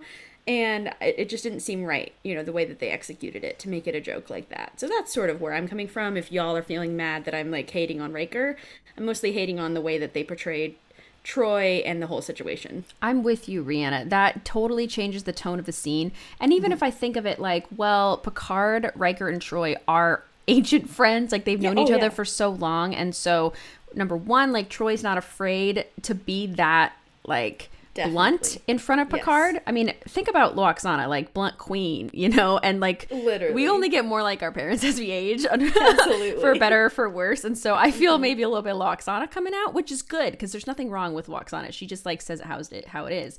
But two, the f- the fact that she said I haven't brushed my hair in 37 hours, I was like, has he not been home? Yeah, for three happening? days, like why couldn't she not even brush her hair? Like this is a red flag. This is a red alert Yes. uh, to me. Yes. Like fire on will, you know, Red fire, alert. fire, Fire at at will. will. Yeah. yeah, So 100%. that was a red flag for me, and yeah, it totally changes the tone. Yeah. I think that yeah, though the metaphor though is like really successful in this and I love the idea of sort of that 17 seconds of like, you know, sort of that realization of I could lose this person, therefore I love them more than ever, you know, and especially the idea of meeting some or loving someone you haven't even met yet, like like your unborn baby or your currently being born baby, you know, I think is really special and such a cool idea. Riker going into this season, we're learning a lot about what happened to him sort of post Nepenthe because we saw the episode Nepenthe where he's hanging out with him and with Troi and Kestra on the planet Nepenthe. He's making pizzas, being little Riker self, you know, seemingly okay as what we're what we're seeing. But the more I do read into Nepenthe as a episode now seeing season 3, I do see that he is and not that you can be two of any way when you're grieving like it's okay if you smile and laugh and are okay when you're grieving like that's absolutely normal and a and you know a good thing of the process but we're kind of learning here that Riker was just sort of numb to it all and continuously sort of allowing Troi and Troi sort of putting on him her own sort of betazoid powers to help quote unquote like speed up the grieving process which of course she's realizing later that's not how it works. So i think like it is interesting to look back at Nepenthe because we see that Troi is really hurting still about that. Of course, I say still like it's a crazy thing, but it's not at all. Of course, of course. Losing a son sounds just like impossible, truly. I don't know how they got through it. And we can see now that, that they are still going through it and they are still working. They're just not in tandem and they're not communicating in the ways they need to. So I thought that this is really interesting to put sort of a different spin on the episode in season one when I sort of was just like, oh, it's like a cute little happy family episode with like a sad like sort of tone of Thad's death hanging over it. Rhianna, thank you. Yes, totally agree. The grieving is very present in Nepenthe, and I thought it was interesting because we were so many years removed. Also, it's just jarring because we haven't seen these characters for 20 years and Yeah. characters we've never met have died and everyone's like Seriously. Different. Yeah. Um, and great point about how like you don't know how they could get through it. Like Mm-hmm. uh, there's some really crazy percentage like of parents who lose their children like almost all of them get divorced or Mm-hmm. like can't stay together or maybe it's half. It's some like really like startling percentage, but when you think about it like yeah, that's that Makes just sense. it sounds insane. So Yeah. um it's a, it is amazing that they stayed together through this. And as I I'm just I'm conflicted about having this plot in this season three Yes. um thread because there's already so much going on. And I know that because they are refocusing the uh, the cast to be exclusively TNG, kind of all the major players have to have a plot or have some sort of growth to happen. I acknowledge that. And I'm fine with that because that's great writing. Like, what if Riker was just here and nothing happened to him and Yeah. uh, whatever? We love to see Riker and Troi, but I just think that this is too late for them to be dealing with this. I'm not trying to say that to say like they're gr- it's like a, a grieving problem. It's a writing no. problem. yes. Um, because Yes. I would have loved to see this in season one. You know, Mm-hmm. if they had chosen to include the Riker family more. Um, so I I just kind of wish the problem wasn't like their marriage and. I I mean, it, it's fine that it's grief, and I, I think that's what takes it to a really deep place. But I don't know. I just, it, it just didn't feel like it was natural for them to be having like this fight in the jail and everything and and that's it makes it's what makes it feel more like a Riker's having a midlife crisis. yeah. I don't know if I'm making any sense, but No, I see what you mean. I think my only pushback is that this is kind of how Star Trek rolls as a franchise. If we think about it, like every deep talk they have in Discovery is during a major crisis and all of their like all of their deepest breakthroughs in Deep Space 9 are absolutely during a war scene. like or during a scene where they're running around the corridors in TOS and then suddenly Kirk and Spock are finally talking about their feelings or McCoy's having a breakthrough with Spock during a movie. Like this is so common that unfortunately, like I like it in the way that it moves along both the emotional plot and the actual plot, but I dislike it in the way that it feels like how? How are any of you doing all of this at once? I would not be able to have this serious conversation after having just seen Troi be tortured and then y'all are in a cell together cleaning off blood from his beard. Like this is just insane, but it's also so Starfleet, you know, that in a way it kind of made sense to me. I I love your explanation. it's so Star Trek. Yeah. I actually was thinking this literally in back in season two, and we haven't talked about Picard at all yet, but Mm-hmm. there is literally a scene where he's like talking with the Watcher with Laris, Mm-hmm. um, and and what's her name, Tallinn. Talon, yeah. Talon, where she's talking with Talon like his deep secrets, and then Yeah. like a Borg runs around the corner. He's like, "Let's go!" Yeah. And I'm like, "This is very jarring." The plot is here. we must run. yeah. yeah, Totally, totally. I do want to return to a point. I talked about Riker saying he wanted to burn the world for Thad, or like he would. He, I I should rephrase it. He Mm-hmm. He wanted. wanted to. he Villain origin story. um that he wanted or that he um he would burn the world to save Thad. Like essentially he would do anything. But I thought that phrasing was interesting because this reminds me of a TikTok I saw, and I'm so sorry to do this. Um, but it was essentially like children asking their parents, like a compilation of like this was an experiment, sort of like asking their parents, "Would you kill for me?" And I know Rhianna's face is like, "What?" okay. Yeah, and the parents are all like, uh, "I don't know what to say," you know, like no you know I, I wouldn't like all of them are saying no and one eh, like explains why um i wouldn't kill for you because like that is committing an act of violence. And like i don't have to prove that i would be violent in order to show that i love you so much. And i thought that was i, don't know that has like stuck with me. And then when i i completely forgot to bring this up during our, our discussion with Kore and Soong but that is i think related because there's that scene when Soong is drunk at home um with Kore and when God, like yeah. when, when everything goes down as we've already talked about where Soong is like i think why he's so messed up is like he realizes that he crossed this line. Like he told himself like Kore this is the last one. I will do anything to protect her. And he realizes just now like after he hit picard that i would kill for this to happen. And so I think that's such an interesting threshold. And I was wondering that for Riker. Like it- he's not like Soong, you know, like he's definitely would not commit acts of evil and has not for his children.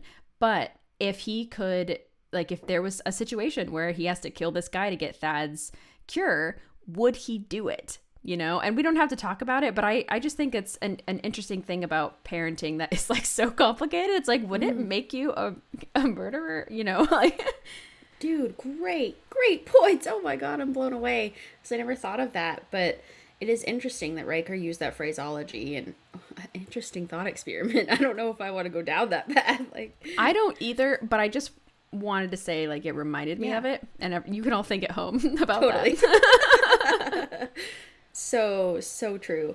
And I think, you know, while we're talking about moral quandaries, let's talk about Troi and her decision to use her betazoid powers in order to dull Riker's pain. Her explanation is that she was attempting to help him carry it because she felt this grief that Riker was feeling so deeply. Riker's explanation is it made me dull to the pain, it made me numb to it, and my grief was the only thing left connecting me to Thaddeus. So let's talk. Let's debate a little bit about this. Ashlyn, how did you feel going into the scene, seeing it for the first time, second, third? You know, like, did your thoughts change over time? I'm not trying to say whose side are you on because both of them have really good points, and I think it's kind of also the Picard Bev discussion we're going to have later. It's so complicated. Yes thanks Rhianna for bringing this up Yeah, you're um, welcome. welcome to our family series, everyone. Did you miss this? the moral quandaries Oh, the ethics. oh lord okay so okay when i first saw this i really loved this explanation of the delayed grief that Riker's having and why he's really only processing it now and I think it really makes sense. Like one of the few like mental health explanations from the writers that I am really on board with. It just I should say in the explanation of it. So now Yes. like getting into Troy and what she did, I think that this is 100% in character for her and it would definitely be what I would do as well because I am a person who is like I, I would do something for everyone else and do m- something for me last if I had to mm. like put it in order. I'm a I'm a mm-hmm. super people pleaser and especially in situations of like trauma or someone I love is hurting, I will do anything for them at the like negative effect of my own health. Mm. And that's not great. And I think Troy is kind of in this situation too because she is she's extremely selfless and she because she's an empath like she can literally Yeah. feel what everyone around her is feeling and she's such a like caring and wonderful person that she wants to help someone when they're in trouble if it's someone she loves she's going to do anything to help Riker and so for her she like it's a triple burden. She's feeling everyone's pain. She's feeling Riker's pain. She's feeling her own pain, but maybe she doesn't want to deal with it. So she deals with Riker's. Either way, I think they should have had a conversation about this. And I think this is just the problem with so many fictional and I guess like real real people is like mm-hmm. there's just such a lack of communication for so long that things just get misinterpreted and like things that like they, they no longer have a solid foundation anymore. Like everything has crumbled away. They discover in this scene that they neither of them wanted to live on nepenthe Ah, yeah. what they've been living there for so long after Thad has died like what what were they doing like what were they even talking about at the cabin if it wasn't like wow do you hate living here me too you know like Nothing. that's Yeah. something with your SO you should be able to bring up. But like the emotions are so twisty, awful after losing your Yes. son. I can't imagine trying to navigate it. So I'm like you said, it's not it's not a team uh you know, you're not choosing whose team you're on, but I 100% understand what Troy did, but she should have freaking asked him about it or um maybe had a little more communication with him throughout that. Period. Well said. Yeah. I think you brought up some really good points. And one thing I do want to say too is that your partner should not be your therapist, like, period. And this is just good advice for anyone in a relationship is that if you're feeling like the therapist role or feeling like you are doing too much therapy with your partner, you need to sort of start adjusting and thinking about maybe seeing outside help or or talking to someone else about this stuff. I don't care if it's not a therapist, if it's your sister or your friends or whatever. It's so important to have other to have other people to lean on that's not just your partner because I think this is also what broke down their communication and what started to sort of crumble their relationship a little bit. And I think, you know, they come from such a strong foundation with such a long history that they know that this isn't going to completely end them It's not gonna break them. Yeah they also still have Kestra, which has not been spoken of. Literally, Hashtag her, where's Kestra? even in this scene, Riker says her name once, and he's like, because they're they're thinking they're about to die, and Riker's like, kestra will have lost everyone, and I'm like, wow, you just said her name. She's here. We remembered at least what her name is. Good job, family. Uh, yeah, I'm still livid about this. I will never be over the fact that Kestra or Alexander were barely even discussed. A crumb. A crumb is what we got. just wait till, just wait. I have a whole thing about Alexander. Okay, yeah. yeah. yeah. So anyway, my point being that Riker should be so- seeking outside help. Troi should be seeking outside help, and I think that this also is a testament to them f- fighting so hard for Thad, them doing everything they could, move to a whole new planet, uproot their lives, and it still didn't work, and he still passed. And that devastation of being sort of left on this planet with the memories, with the grief, is so hard. And I think that it's also sort of isolated. And I hate to say it, and of course, like, no shade on Jean-Luc. Okay, little shade on Jean-Luc. Um, he was really needed during this time. And I'm not saying it's his destiny or duty in life to be Riker and Troi's support system because obviously they need more than one person who was their former captain and BFF. They obviously do, but it doesn't seem like they have that from elsewhere. And I think if I heard that my best friend's kid had passed, I'd be like moving by them, you know, to be with them for months at a time. And- Especially if you were a retired admiral in Starfleet Yeah. that have nothing to do except sit on your Thank damn you. vineyard. Thank you. Yeah. So I think that we're just seeing a breakdown of communication, of a lot of failures to understand, like, that we all, that they would all need a distance from this. And not saying to distance yourself from Thad. I'm saying to distance yourself from, like, being your therapist for your partner and only having each other to rely on. Like, even my partner and I have dealt with that because we met during the pandemic. And so we became very close very quickly. We skipped a lot of steps. We, like, had, you know, were like going to each other's apartments very quickly into the relationship. And, um, not even just because we're U-Haul lesbians, we're truly not. Like, actually, especially on the term of like, actually, we waited a year to move in together. We but- do literally. Rhianna and I have one of our best friends growing up. She literally met her her partner, and three days later they got married. Like Yeah, I, that's a U-Haul. I'm not lesbian. kidding. if Yeah. I've ever met one. Yeah. So I just say all of this because we've also discussed this. Like we cannot be each other's everything: best friend, partner, therapist,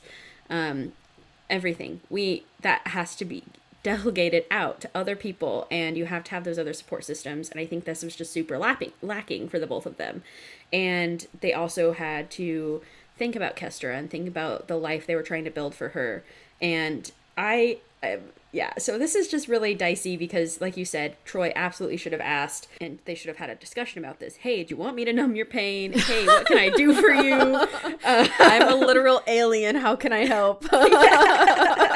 like there's so many ways that you could discuss this. I also just want to say as a part of the Kestra eraser erasure discussion, um uh okay, yeah, you both hate Nepenthe. I'm pretty sure she loves it. At least from what we saw, um I think it's her only connection left to Thad. And so the fact that they didn't even think about and maybe they did maybe it's an off-screen scene or a deleted scene or something that we can write fan fiction about and hope for the best but it just seems like constantly we're forgetting about Kestra and we're forgetting about her feelings and what it's like to lose a sibling, what it's like for her.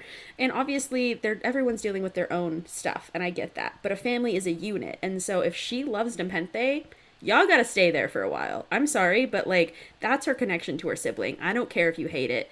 That's what you do as a parent. You make those sacrifices. And so if she hates Nepenthe, great, y'all win. Perfect.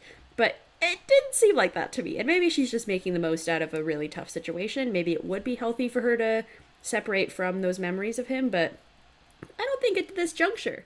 I don't think so. I'm Who gonna knows, though. I'm gonna try to mend your scars a little and say that that is a huge reason why they've stayed there for so long because Yes. Mm-hmm. it's obvious that Kestra loves it. She's the wild girl of the woods. you know, yeah, like totally. I always think of Riker yelling that. Girl of the woods. He's so like cute. Riker's Yeah. so precious. Um, Yeah. So of course, of course, of course. But now it's time for a change. And like mm-hmm. sometimes when the parents have to move, the parents have to move. Sorry, Sure. child.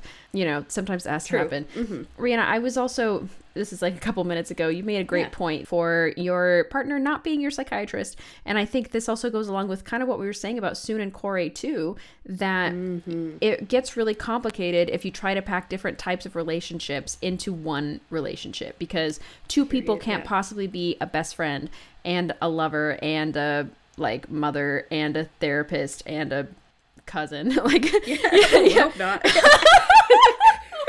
Maybe in some states. maybe but- in alabama yeah i'm sorry that was so much shade Sorry alabama, Alabama listeners, we love you. Please don't quit the pod. i don't know if we have anyone from alabama listening i'll be some honest Queer women who live in Alabama. I think there's some to- pockets, yeah, who love the Duras sisters. So much shade. I'm so sorry. I'm So Um, sorry.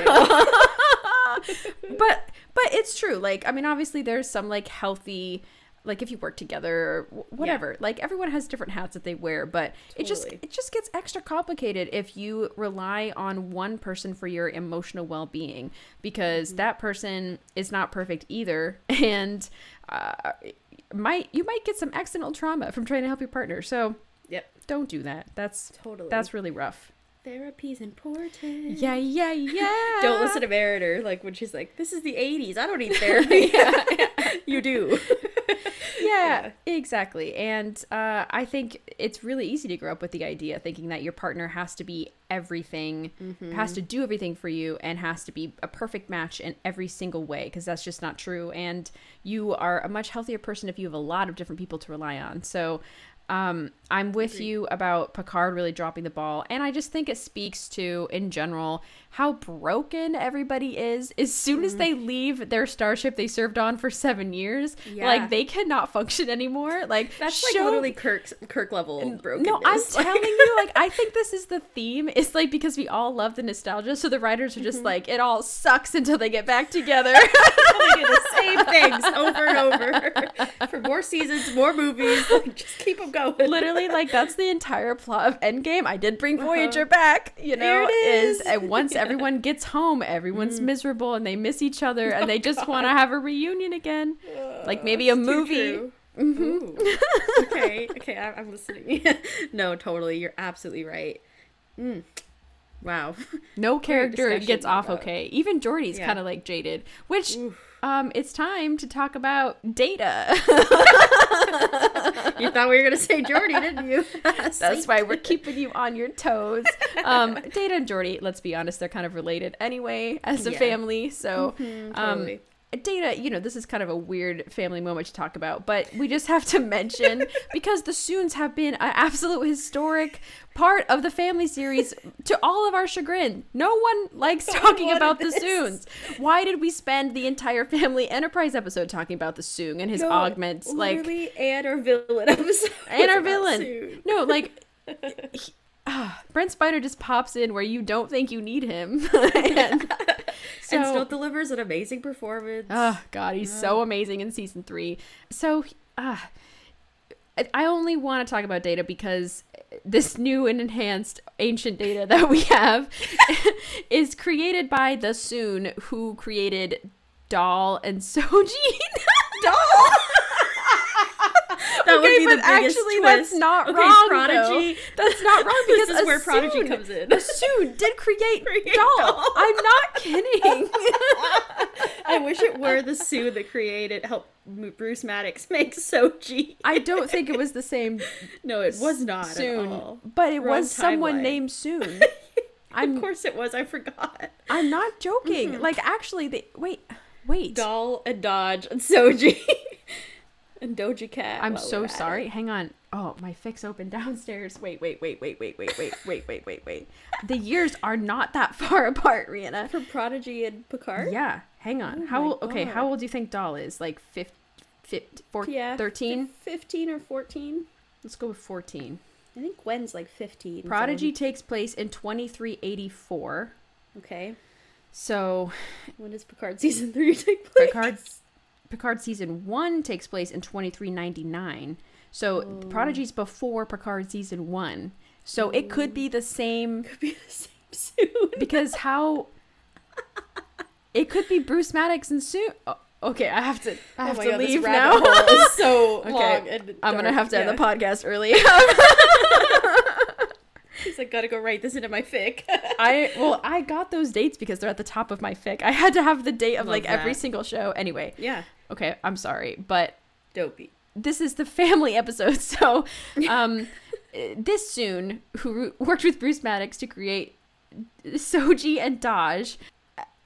Sorry, She's trying so hard not to laugh, and I just made her laugh. I couldn't even look at Rhianna. It didn't even work. I'm still thinking about Doja Cat.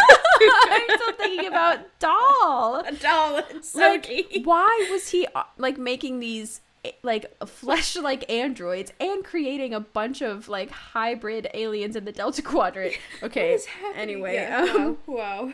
maybe as a, a twin evil brother or a twin nice Oh, brother. I could see that. Yeah. Anyway, okay. So he after the whole thing with season one, Soong is still alive and kicking on this like planet with all the androids. So he just kept working and he was mad because Picard kind of took his golem, you know, that he was definitely saving for himself.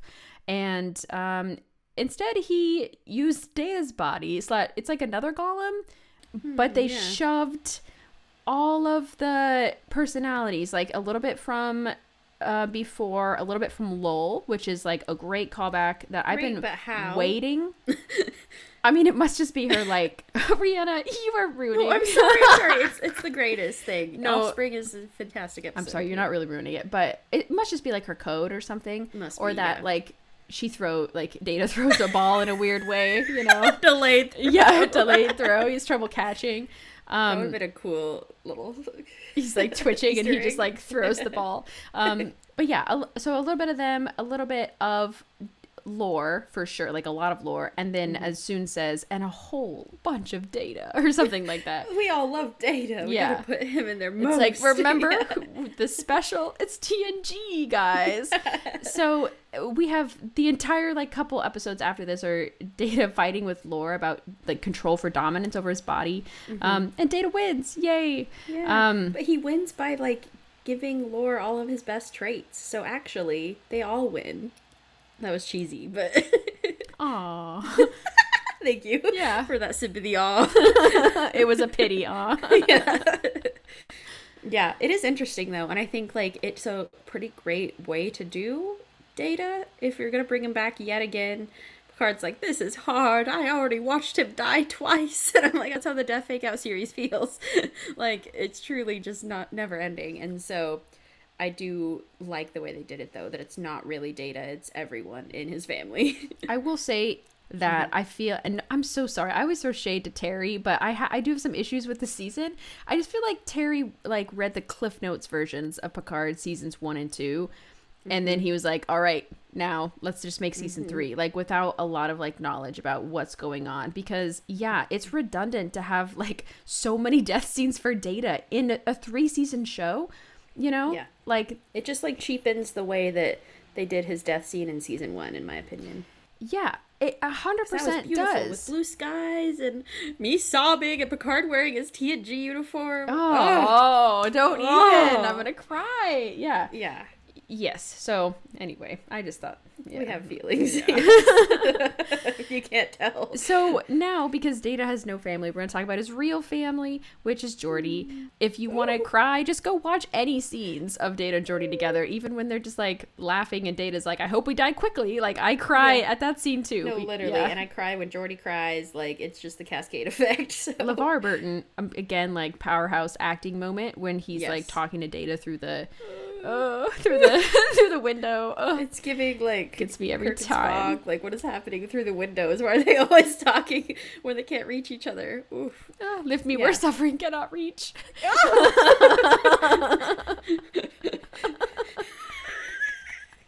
Why'd you have to bring that episode into our family series? I just I just have to say random Star Trek episodes that Matt that Sure.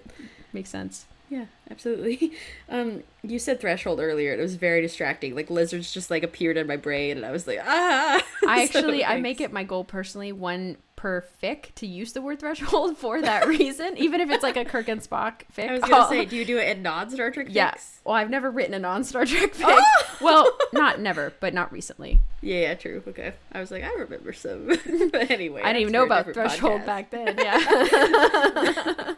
Okay, so now let's talk about Geordi and his LaForge family. This is amazing. We finally are learning. Of course, we're introduced to Sydney in the very beginning of the season, um, where she is the pilot of the Titan, which is just epic, like completely amazing. And then later on, we meet Alondra, who is presumably older. She looks older, gives older sister vibes. I don't know. what did you think, Ashlyn? she was definitely like following his track like she Mm-hmm. was an engineer she was the one she she has a close relationship with him she worked with him on the the museum thing Yes, I love the museum thing. i Museum, yeah. the fleet museum yeah i guess she was giving older daughter vibes for sure Yeah, so we don't know. We never learned who Geordi's uh, partner is. He says, "Tell mom we won't be home for dinner." so she's alive that's Sorry. great Yeah. Hey, yeah. is- sorry, but a lot of wives and just mothers or just parental figures do not have a good track a record lot of of single alive, so- parents in star trek yeah yeah, so I'm very happy to hear this, um, and it's fine if we don't know who she is. I just would love a name to give her instead of nameless woman. Um, but i mean it's not leah Brahms, but it could be yeah, thank God. i just Oh hope that God. that's not the name but we don't know Could you imagine if he was like, "Tell Leah we'll be late for dinner"? I would have thrown my phone at the TV. Like, no. Anyway, that didn't happen. So yay! This is really interesting because I think we learn a lot about Jordy and about how he's grown, and also sort of how I think parenthood also makes you more cautious and makes you more tentative in some respects and i think that's totally healthy and normal and we see it with Riker the way he's sort of treating Picard and Jack this entire time um he's like kind of being really tentative as a captain and Picard's like what is going on? Like what are you doing? You need to strike first. You need to be doing this stuff. And it's mostly because he's projecting like I was talking about earlier the sort of projecting of a family member onto someone else like Raffi um Picard is doing this with Thad and Jack, you know, and sort of also showing Picard, hey, like, you need to have this relationship with your son, and we don't want this to end before it even begins, kind of thing. And Geordi as well, as having this kind of relationship um, or these kind of feelings where he says, like, I'm truly not going to help you guys. Sydney, come on, let's go. Come on, Alondra, let's go. And Sydney's like, no, I'm staying with my crew, my family. And he's like, but we're your family too, you know? And so I think there is this uh, kind of disconnect in the beginning of like trying to choose blood family over crew family. And instead, you know, of course, Geordi then realizes, oh, I just need to help them. And turns out she'll be safer if we're all working together. Um, but he's like really pretty frustrated with the whole situation which again i understand i totally do but it's really interesting to see that these these figures who were so gung-ho and ready to just like do whatever it took to save the day are now really thinking about their their consequences thinking about their kin their their children They're fictive kin, you might say. yeah Um, yes, Rhianna, thank you. This is also reminding me how happy I am that we get so much time with Sydney before Geordi even comes on. I mean, he doesn't appear till Bounty, which I believe is episode six. It's like it's halfway through the season that we finally get Geordi. And so, because we've seen her for so many episodes, we don't know that there's this strife going on between her and Geordi. In fact, she talks about him all the time. She can't shut up about Geordi. She keeps saying like, "My father did this, my father did that," because she admires him so much. And I think also it's for the audience, you know, like throwing these Geordi references to get us pumped up. yeah But there's a scene where she goes to visit Sydney, goes to visit Seven when Seven has been like sent to her room, yeah basically like taken off duty because she helped Picard and Riker go into non-Federation space, uh, completely against Shaw's orders. And Sydney goes and basically says like, "Hey." I hope you're okay. Um, and what you did, like my dad would 100% do what you did because you, you have loyalty to your friends, which I think is crazy because literally when we end up seeing Geordi, he does not do this initially because he's all about trying to protect his daughters. Um, Good point. and so, but also because she's reaching out to Seven, I really see that as Sydney trying to form her found family where she's kind of running away from her dad and she's not feeling love and accepted by this family. And so she's trying to find this in Starfleet, like literally all of our characters do. Um, So I just want to point this out. Like she calls her seven, like Commander Seven, like calling her by the name that she prefers, that Seven prefers Love that. showing that she like really respects her and I think sees her as a mother or as like her dad, you know. Um Totally. so I just want to point this out and just like just to lead to the to the fact that there's so much found family in here. Like I do want to talk about that before we go on to um Picard too. the main event. Yeah. yeah, absolutely. Thank you for saying all that. And I think it is interesting that it looks like Geordi and Sydney have just not had a chance to talk about their feelings about her choosing a pilot career over engineering because she says that when she chose piloting, he took it as rejecting her. And we don't know if that's true on Geordi's side. We know that's how she feels, you know. And so I just think it's crazy that they haven't talked about this and so good that they're finally sort of airing out this this kind of old maybe resentment almost that the both of them carry. And she literally at one point says, "Why do you think I was crashing all those speeders so that we could fix them together?" You know, that's really truly where her like you said, she's talking about Geordi all the time. She clearly loves him so much and they have a good bond. I think it's just they had this miscommunication of like desires and maybe it was maybe it was Geordi kind of projecting on her wanting her to just truly follow in his footsteps, do everything he did, do it the Starfleet way, you know, and she kind of wants to be she's got the pilot spirit. We've seen it with all these pilots, you know, they have sort of almost fly to their own drum. That's not the that's mixing metaphors, but you know what I mean. It works. Yeah. Yeah, and so I think that a little bit here when he's talking about like I need you to be thinking about us and I need you to be choosing us over your crew.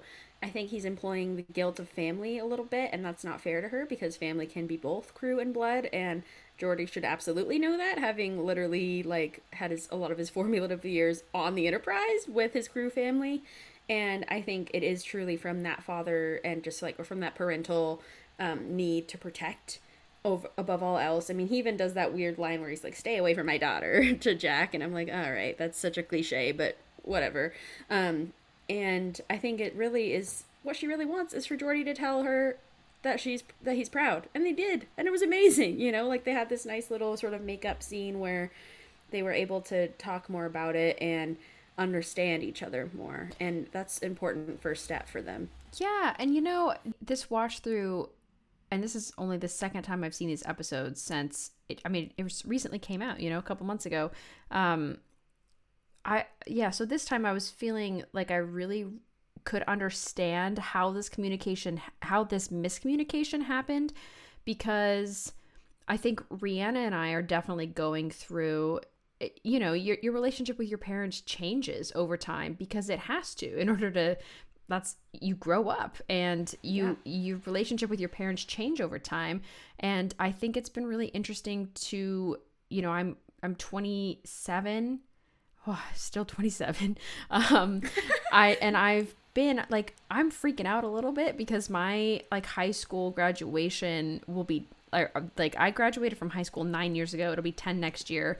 Um that seems crazy. Crazy. to me but that means also it's been nine years almost 10 since i've lived with my parents. And there was such a known relationship like you know how to communicate with them. But since then like i've lived in like four different states and um you know it, the way that you communicate completely changes. And we're lucky to have facetime and like have technology Yeah. to keep us close. But that doesn't make it doesn't make the like communicating itself any easier. You have to put in the work. You have to be willing to be flexible with how those changes happen with both with with the parents and the and the child. So i really was i found myself empathizing with both Geordi and Sydney because it's they ha- once they talk about it, it's such an easy fix and they c- understand each other so quickly. But I think they're so alike and they're they're not prone to discussing their feelings. Um, and obviously, they're not seeing a lot of each other. So, you know, when you don't make that effort to communicate, things start to slip through the cracks. So, um, I yeah, I really related with them, and I'm so glad that it didn't take Geordi very long to gr- to jump on the train. We all knew he had to help. It would have been such a like let such a letdown. Yeah. yeah. if it's like the whole crew except Geordi's like, I will stop you at any cost. You know, like that just doesn't Right. make any sense. So Yeah. um, I'm glad Geordi got on board in the end. Totally. And I like that Alondra is kind of there to be a sounding board, but also kind of doing that work, that caregiving work that we were talking about with Kore. Not super fair to her for to have to be the go between between Sydney and Geordi, but it seems like now that we're pairing it, maybe she can take a step back and be her own self. Yeah. Uh, You know, I, I was thinking at Yeah. first this is very older daughter, but also I'm kind of thinking younger daughter, like sucking up to dad a little bit. Hmm. Just like, I'm the perfect child. I'll do whatever parents say. footsteps. And then yeah. Sydney's the old rebellious one. I don't know. I could see it going either way. Um, totally agreed. Yeah. Absolutely. Okay, now it's time. Okay, for the main first, okay, okay, first, first, first. Um, I do want to do a little shout out moment to Seven of Nine because, Yes. um, obviously there's no family like strictly. It's not like she actually sees her Mm-hmm. aunt um, in in this series, but we get a beautiful heart stopping moment um, when they're looking at all the ships and we see the enterprise a and jack and her are talking jack and seven are talking about all the ships. And we see voyager and sh oh god i'm gonna cry. Um she because jack's like oh i don't know that ship but she's a beauty. And she's like that's the uss voyager. I was reborn there Jack, you know, after she kind of briefly explains her situation, Jack says, "You found your family there, and then now you're trying to find another." Like I really, and mm. and they really connect with that. But I really think like that one line does a great job explaining what Seven has been going through the entirety of Picard.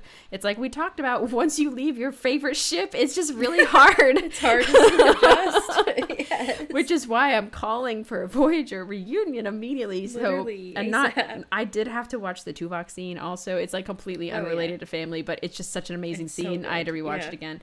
So I just want to do a little shout out to um, Seven 100% surviving off of her found family and I'm crying because I hope she's okay and I hope she talks to Janeway soon. Same. I hope that they have like regular com calls or something. yeah, they Um, can't get a hold of Janeway in this season. They keep, they say that about 10 times. yeah. I think too another great moment is with you were talking about Seven and Sydney. I think also in the end when Seven essentially just like forgives her for being assimilated, of course, because it wasn't Sydney's fault and it, she knows exactly what this feels like. And she just hugs her, you know, and I think it's amazing to see Seven sort of in this pseudo mother role for this moment and just being this like guide for Sydney in a time of like true darkness, you know, just coming out of being assimilated. And yeah, what a wonderful bonding moment. Yes, thank you, Rhianna. Oof.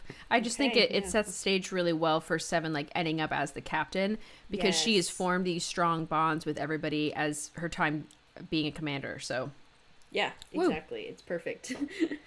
okay. okay, now So now it's to time. Let's discuss So, Picard. yeah, this is the main event. So we're gonna. there's a lot um to talk to talk about and it's gonna get dark i mean we've talked about everything that happens in season two quite a bit on this podcast but we haven't done it from a family perspective so here we go just brace yourselves Yeah, everybody Trigger Um, warnings. Obviously, we're going to be talking about uh, someone unaliving themselves. We're going to be talking about some very complicated family relationships. So just take care of yourself. If you need a glass of water, go take a break. We're here, you know, to pick up whenever.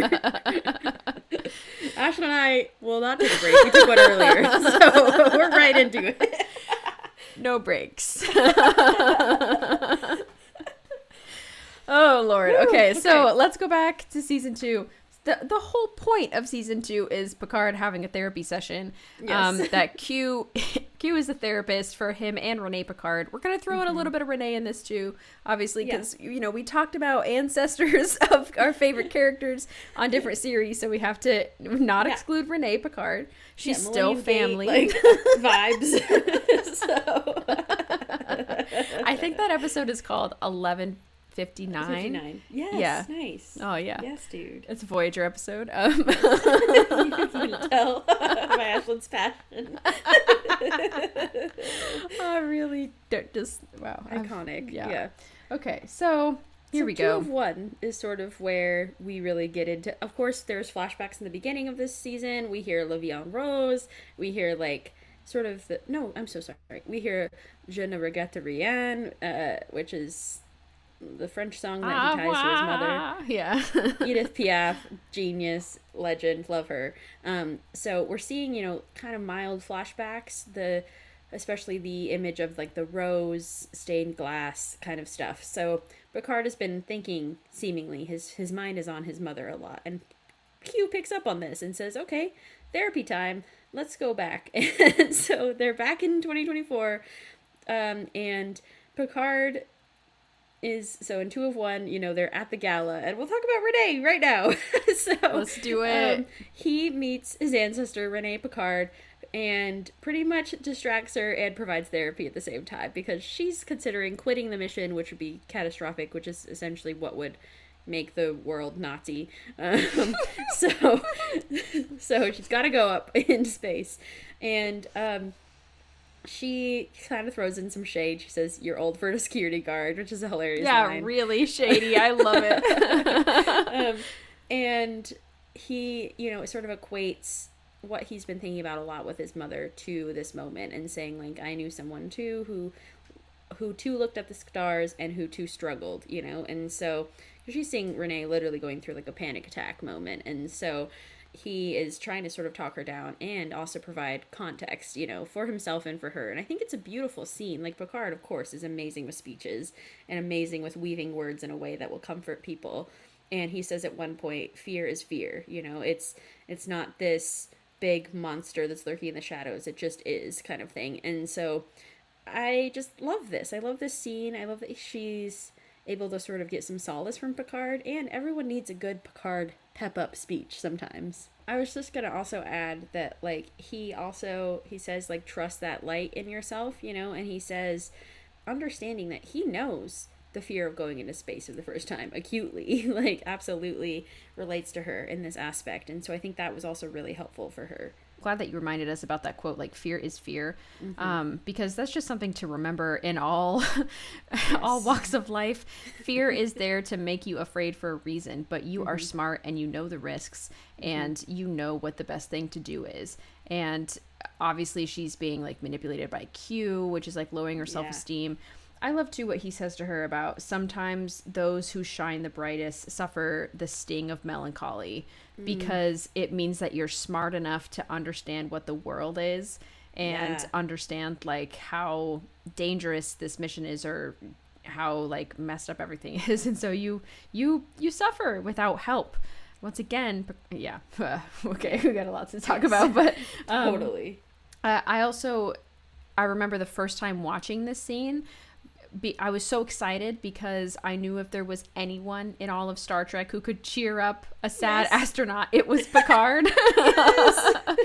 he is someone who I would choose as my number one. Like, okay, you need to make a good speech, throw Picard in there, no matter the situation. He's like 100%. Lin-Manuel Miranda of like, you can improv a, a beat right now and like rap for me, and Picard's like, so on the first day I was very sad, you know, yeah, every exactly oh, opposite. is To the truth. like he's got a speech Yeah. for every moment, and so I I just was so happy that he completely delivers in this scene, and he's able to make light. Not, I mean, not really, not make light, but I mean, like lighten her burden a little bit and be like, like level set. I guess is a good way. Yeah, he Mm-hmm. Level sets for her, and he's like, "Yo, it's gonna be fine. You're really smart, and you were meant for this mission because you worked for it. So totally do it. You know, it's just a Go great little it. pump up. Yeah, Absolutely.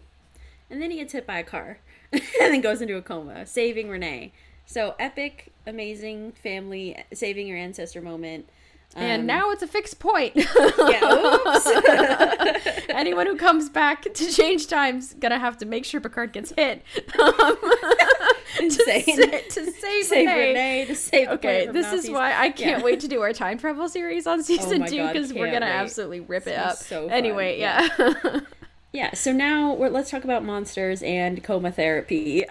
Um, this is another wild, wild episode, essentially taking place in Picard's brain, where we think that he is getting a mandated Starfleet therapy after all the trauma, but instead it's his father in his like coma-induced state. He thinks of his father giving him therapy. What does this say about his relationship with his dad? Yikes! Yikes! Yikes! Okay, so Yeah. I could not help but think back to the TNG episode Family. Um, Mm. Because this is when he rolls around with his brother Rene Yes, Picard, another Rene yes. Mm-hmm. with one less N. Um, wait, no, Rene's the.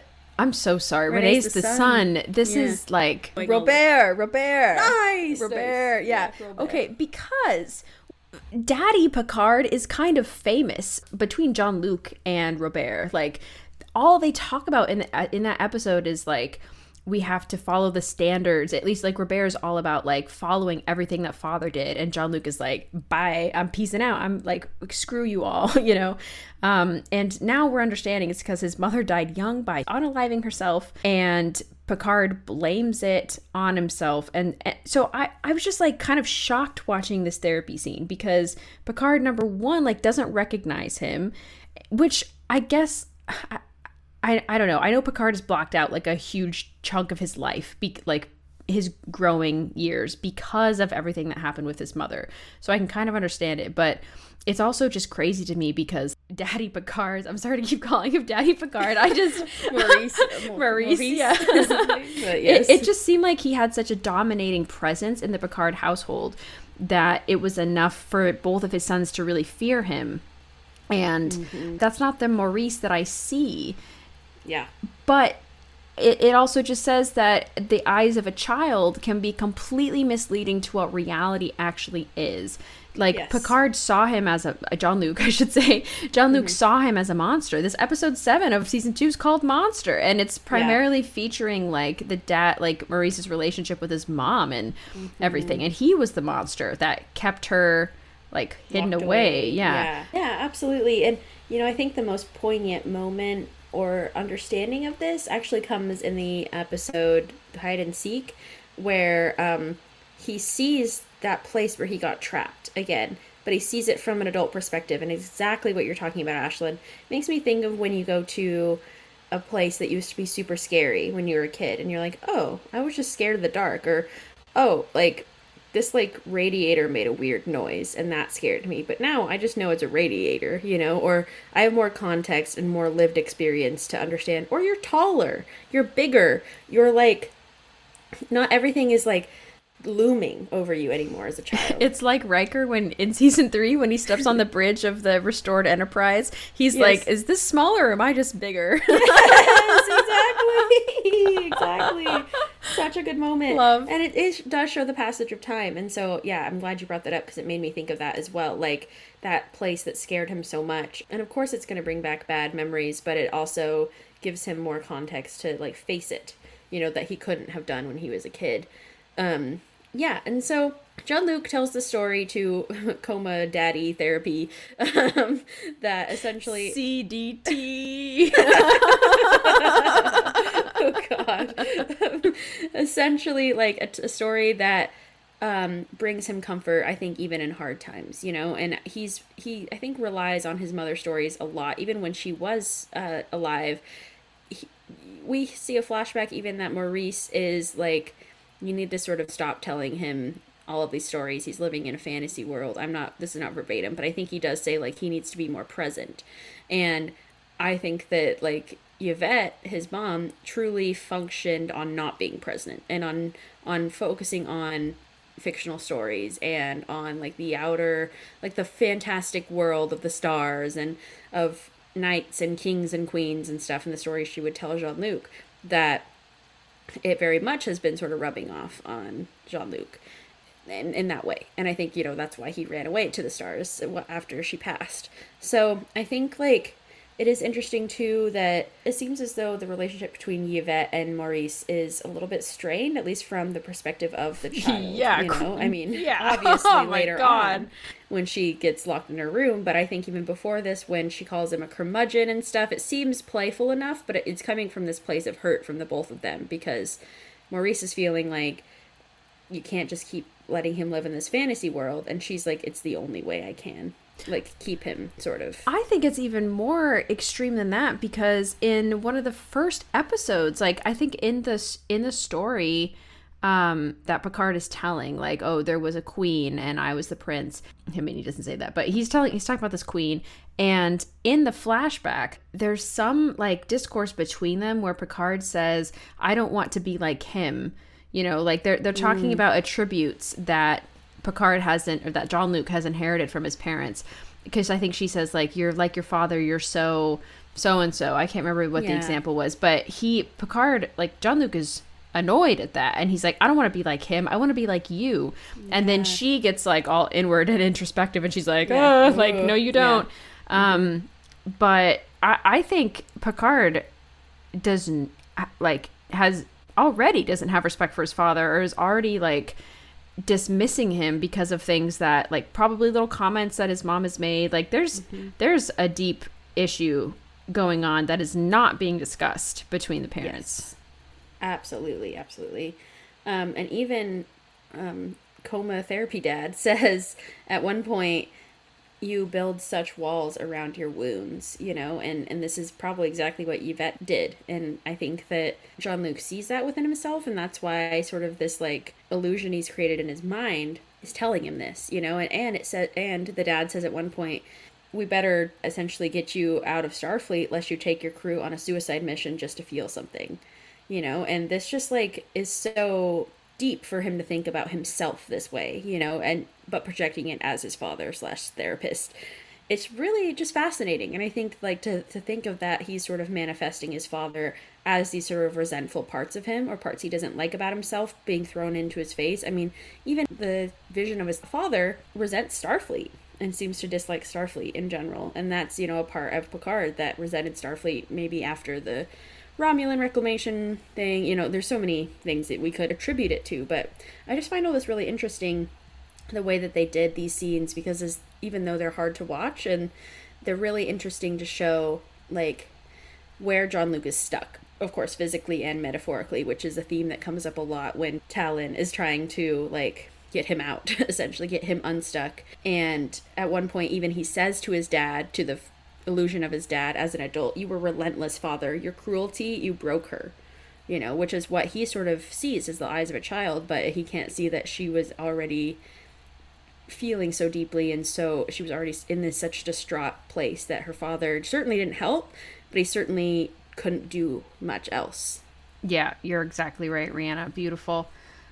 A little unrelated, but I just I guess just to lighten the mood for a second, why is Daddy Picard, why is CDT wearing a Voyager era uh com Yeah. badge? That's why everyone thought he was Bashir. Like,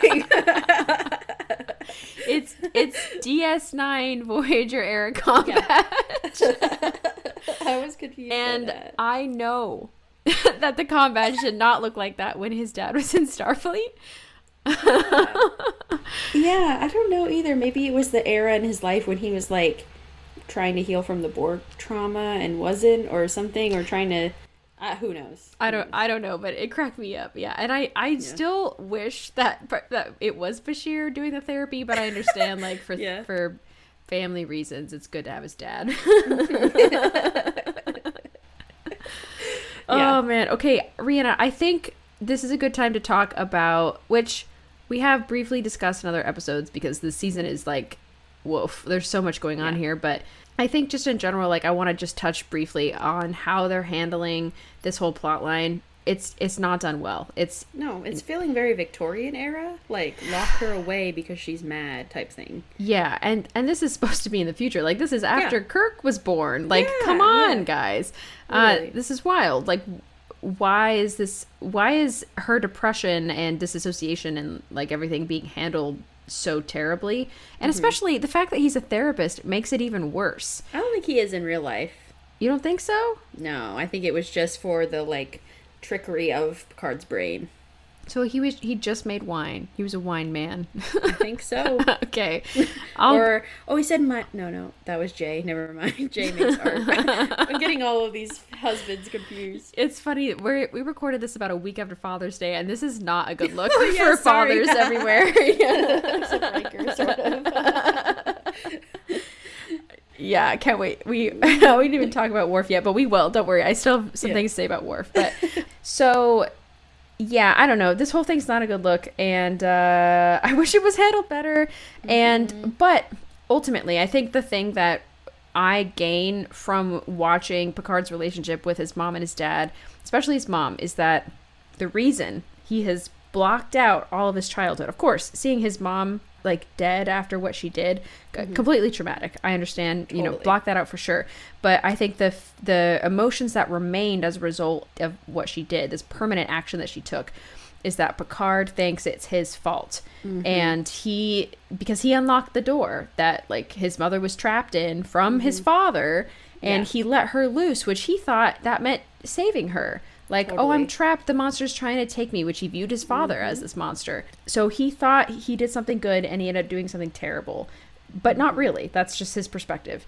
And so I think this does explain, like, as, as, as much as I have a complete problem with how they handled like it's not a sensitive way to handle this it's not like an accurate way to handle this between the mother and mm-hmm. father or with, with the writers even but i do think it makes sense for why jean-luc keeps everyone at arm's length which is mm-hmm. addressed in his therapy session um, and why he prefers to look at the world from an outsider perspective. Like he mm. will save people en masse but he's not gonna go down to the planet and like self-sacrifice Yeah. you know what I mean? Like he Totally. he's very hands off, even though he's incredibly hands on, like secretly. Yes. And so I, I think this, this mm. says a lot about him. And so despite everything, I think this is a good reason for like we obviously like season two created the reason why Picard has all these issues, and I am not mad about it mm-hmm. in this sense, if that makes any sense. Totally does, Ashlyn. I think there's just a lot of loose ends they didn't tie up about like how did Jean-Luc and his father sort of go on from this? How did he handle it? It seems like his father never disputed the fact that I don't I don't think they talked about it ever. No. No, I think there was- Robert was like what, a baby? Like we don't know if he no, was from another no, he was at boarding. parent, No, right? no, no, no, no. What the heck? Yeah, what sorry. Rhianna, sorry, I'm sorry to get defensive. My like superiority comes out. I'm so sorry. I have to rein it in. No, no. Renee was at boarding school. Or, oh, not Renee. I'm Oh, so sorry. boarding school. Yeah, Yeah, yeah. Robert was at boarding school during this because he's older. Right, yes. okay, Yeah. It's a Mycroft Sherlock situation. Stop it! Stop it! Just true. because they're British, stop it right now. They're French, technically, supposedly. they lived in the UK for a long time, and that's how they uh-huh. stopped talking about their emotions. I'm so sorry. Is that racist too? I'm so sorry. We're just being out of pocket today. We're y'all. being terrible. Yeah. Yeah, so you know, I also think the way that they sort of handled Yvette as a character was kind of weird because I see a lot of emotional manipulation going on with her and Jean Luc. They play hide and seek for a bit, and Yvette says, Let's go down below. Let's go to the basement, make it harder for you. And he's like, I don't want to. That's scary down there. It's dark. And she says, I won't be sad if we do this. Like that is so manipulative and I think that she's probably been doing this for a while, it seems, because he just folds and goes because he knows that she is sad a lot and she he knows that he supposedly brings her out of that sometimes. And so yet again, we're seeing a very young caregiver trying to sort of go through a world that is really cloudy with how like what the roles are for parent and child and it's just really hard to watch you know the, this hide and seek uh, episode because she says those kind of things. Even he says oh well father says we shouldn't go down there. Like it's dangerous. There's a thousand ways to die down there which a creepy thing to say to your child but okay. Um and i think that like her sort of saying oh I, I don't care. Let's go type thing also then like negates sort of Maurice's, uh, you know, like parental authority and sort of just skirts whatever he said to him, you know, and, and it's just it's just so multi-layered in all these ways that feel really icky to me. And of course how it's handled with her death and everything. So I think that Jean Luc is always trying to cheer her up and to be the parent and to make her feel better. And that's not his job, but he made it his job. And then he continued to make it his job for the rest of his life for all of being a captain, being a leader, being a caretaker, but like you said, at arm's length, never truly wanting to start a family. Um, and she literally says at one point, only you can save me. Like, that's insane pressure to put on a child who's probably, what, 10, 12, Yeah, he's 14, young. He's something young. like that. Yeah. Um, and the whole thing with the key and everything that he's finally learning, you know, okay, I, can't change my destiny. I'm going to put this key right back where I found it. So the future will continue as is, even if it's a horrible future for me or a horrible thing I've already experienced type thing. Um, I just feel like these parents need to be communicating on how to handle a parent with mental health issues mm, better. Yeah, you well, and I think it's, uh, I think it's healthy to convey to your child like, oh, I'm having a hard day, and this is how I'm dealing with it. You know, like you Yes, shouldn't pretend to be perfect all the time because No. Mm-hmm. how will they learn to deal with their own stuff? But also, you can't start expecting them to cheer you up or like you can't like have it go overboard to the point where like they have to grow up too fast to try to help Mm-hmm. you or get through your own emotional problems which is what's happening. And i i think also like what what hurts me about seeing these flashbacks like as much as picard admires his mom i really don't. Like because she says things that are really unsettling. Like she mm-hmm. talks a lot in the third person. Like i hope you remember me this way. Like you can mm-hmm. already tell she's making plans and has thought about like creating this this permanent solution of unaliving herself at some point. Like mm-hmm. the way she talks about it is like it's inevitable. She has a line where she says whether like they're talking about she's talking about how stars are really just echoes of things that were once really bright and have now died because it takes so long for light to travel to earth by the time we're seeing the light. The star is already thousands of years old like could be mm-hmm. dead. And she says oh that's like me you know something that's mm-hmm. past its prime that it, the light has already burnt out first of all you know self-deprecating very sad but also to say it to your son is like ouch. And then she goes on to say whether you know me for years or just for moments i want you to remember me as a bright light. And like that kind of mm. thing is really like unsettling you know? Like when your mom is constantly saying i hope in your memory you think of me this way and i'm not going to be around for that long like that's that's not good. Yes. that's that's yes. bad. And that Maurice didn't intervene sooner. Like maybe, I mean, I know not like restricting their access would not help either of them either, but like maybe trying to be more like, oh, can I play with you guys? Can I, you know, like try to maybe become more of a presence in Jean-Luc's life? Because if he's hearing that stuff all the time, maybe Maurice can be like, oh, okay, we need to like adjust how you guys play, or we need to, you know, I get mean, her help get her out of this Yeah. house I think what they like the only explanation they had is that like she was unwilling and like not ever ready to get help. But and you know you can't like you can Yeah, bring yeah. a horse to water, but you can't have them drink or whatever. Sure. But I still feel like that's such a weak excuse. You know, like there are other ways to have interventions, mental health interventions and stuff. It, it's so hard. It's very tricky. I also noticed that when so okay, I'll say this and then I have a question for you, Rhianna. I mm-hmm. noticed that when they're playing hide and seek above ground, she then says as a kind of excuse like we need somewhere where you're you can't rely so much on your senses to draw Yeah, from. cleverness is like Yeah, because she's yeah. trying to pump him up, saying like, "You're so smart, you're so clever, you found me playing hide and seek." And so she uses this as like a precursor to go downstairs, like an excuse, like, "Oh, it's because I'm training you or I'm making you better," Yeah. which I thought is like not good. Um, And then also, I'm wondering because hide, literally, the episode's called hide and seek, um, because and that's the game they play all the time. What do you think is the significance, or is there a significance to why hide and seek? Why is she so obsessed with that?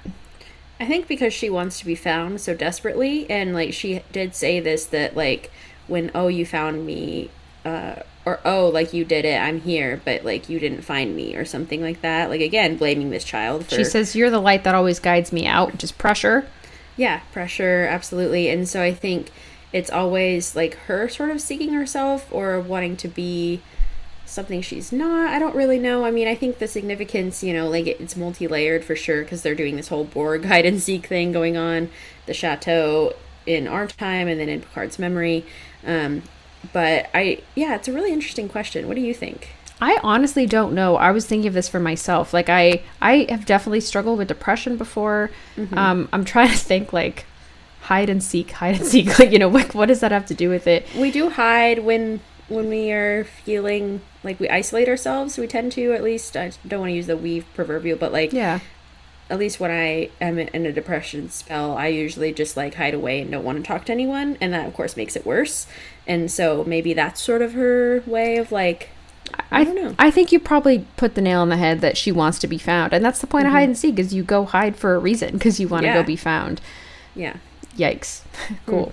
All right, should we move on? yep. Okay. Can we go to Let's season three? Okay. It's time. It's time. Okay, Rhianna. I think we need to talk about the elephant in the room.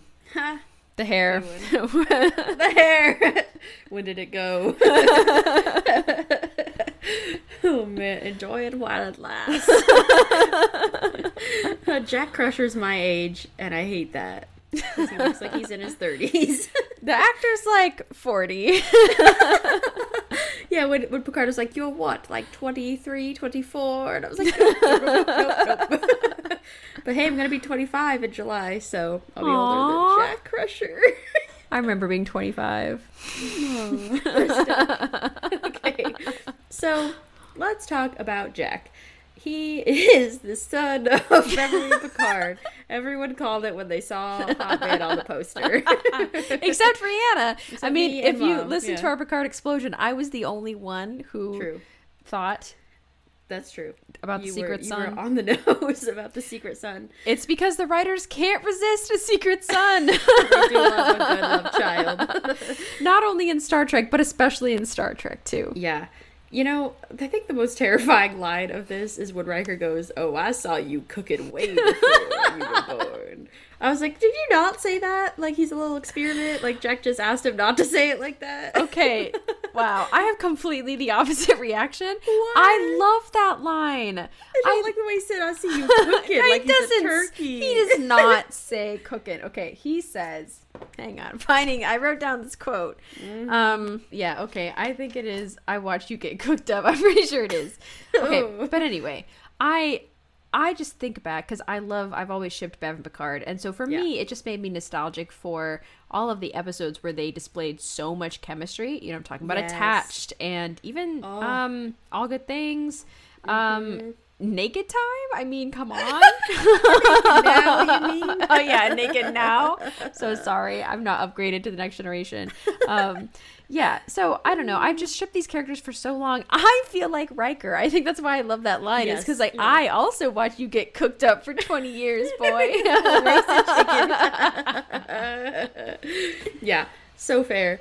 Um, yeah, so there's a lot to unpack, of course, with Jack, um, because you know he's got a whole history with Picard. Um, I think we must first talk about Bev, though, and just you know her as a mother, and then her decisions uh, to not include Picard in, like, give him the option to be a part of Jack's life. How do you feel about this? How do you feel seeing Bev kicking ass as a mom? How do you feel her maybe in- discluding Picard from this? Okay, so I have to view this in two ways. Mm-hmm. I'm number one viewing it from my own opinion, and then number Yeah. two viewing it from like judging it based off of the conversation that they have. Because if I like just heard Bev's, Bev's perspective, and if I was in her situation, honestly, might do the same thing. Like I'm I'm really team Bev honestly on her choice not to tell Picard because her explanation she gives is very convincing where she was going to but then he was like held captive for 9 days by the Romulans. And then you know a couple days later a bomb went off and a couple days later like this and that like everything keeps happening. She knows that she can protect her son but she doesn't know if she can protect Picard's son. So I Mm, well said, real yeah. well. That's what she says. Yeah, literally, well that's said, literally that's what she said. Um, I Yeah. I really resonate with that. I think, and as the mom, it's kind of her choice to Mm-hmm. do what she wants. But also, I mean, I don't have a perspective of a man. I, I, I would. Sure. I mean, eh, not not just a man, but like as a partner who had someone else was having my child, I just. I would want to be involved for sure, and I would super want to know. So I, I I'm kind of with both of them that I really agree with Bev and what she did. My point that correlates with number two that I said earlier is that I think Picard is very unconvincing when he talks to Bev in this conversation. I very much dislike actually how they first um, re- reunite after all of this time. There's no hugs. There's no like. I'm so happy you're not dead, Bev. Yeah. Like, you know, there's no love between them in this first scene. It's only arguing about Jack. And Yeah. I really am missing that for this entire season three. I feel like there's not a lot of times where him and Beverly get to have like genuine like chemistry again. 100%. It only happens when it's a time of crisis, like Jack is in danger and they have to like reunite, and it, that happens like three times. And if that's the only context I'm getting this connection in, I'm not buying it. I mean, that's not saying I want to reiterate. I I don't think they don't have chemistry as actors. I just mean like I want them to get back together, and I'm not Yeah. seeing that happen. we didn't get a freaking answer on that. Yeah.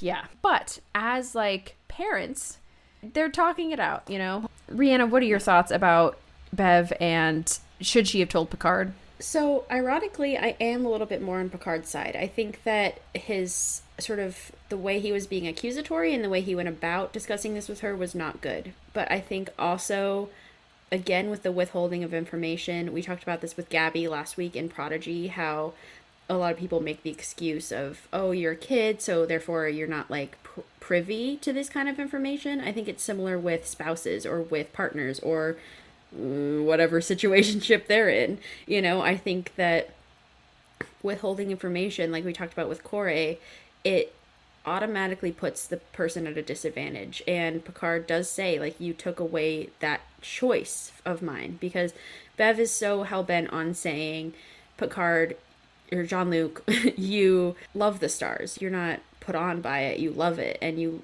you love these kind of adventures. And you've always ar- ardently said that you do not want a family. All this kind of stuff, which is absolutely true, and would definitely be a huge turn off to telling him about his, his child. I totally understand that.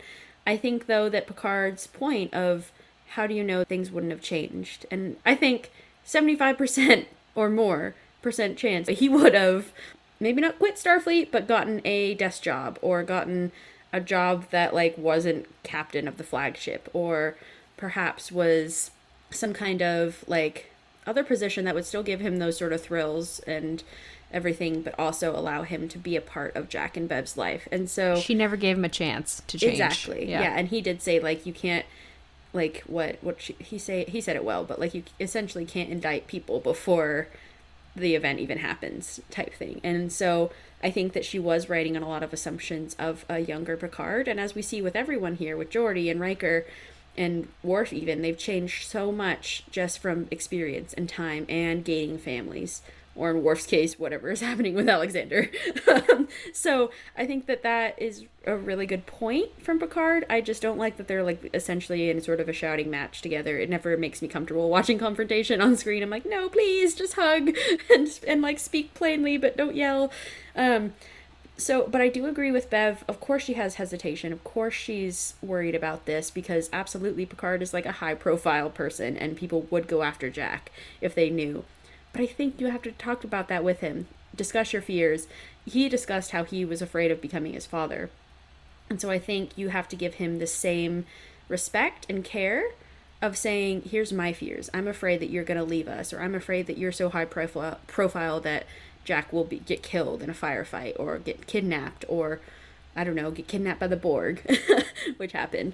Um, and so I really feel for them both. This is an impossible situation, and again, so complicated. They just want to make these family dynamics as complicated as possible on the show, and it, it's it's real. It's life, you know. And I think this happens a lot with mothers or people carrying a child when they're trying to make that decision. And so, I really have so much empathy for Beverly, and I think that it was also born of isolation and of fear more than it was out of true belief that Picard would not be a good father. And so that's just not fair for either of them. Also, she lost Wesley, and Yes. I think that is a huge reason of why she mm-hmm. kept Jack so close too, because As she, she even says, I lost Jack to the stars. I lost mm-hmm. you to the stars. I lost Wesley to the stars. Like, mm-hmm. and so keeping Jack as her own, like raising him on her own, like she's trying to control him, but not in a way that Soong is. She's just trying to, and she says this,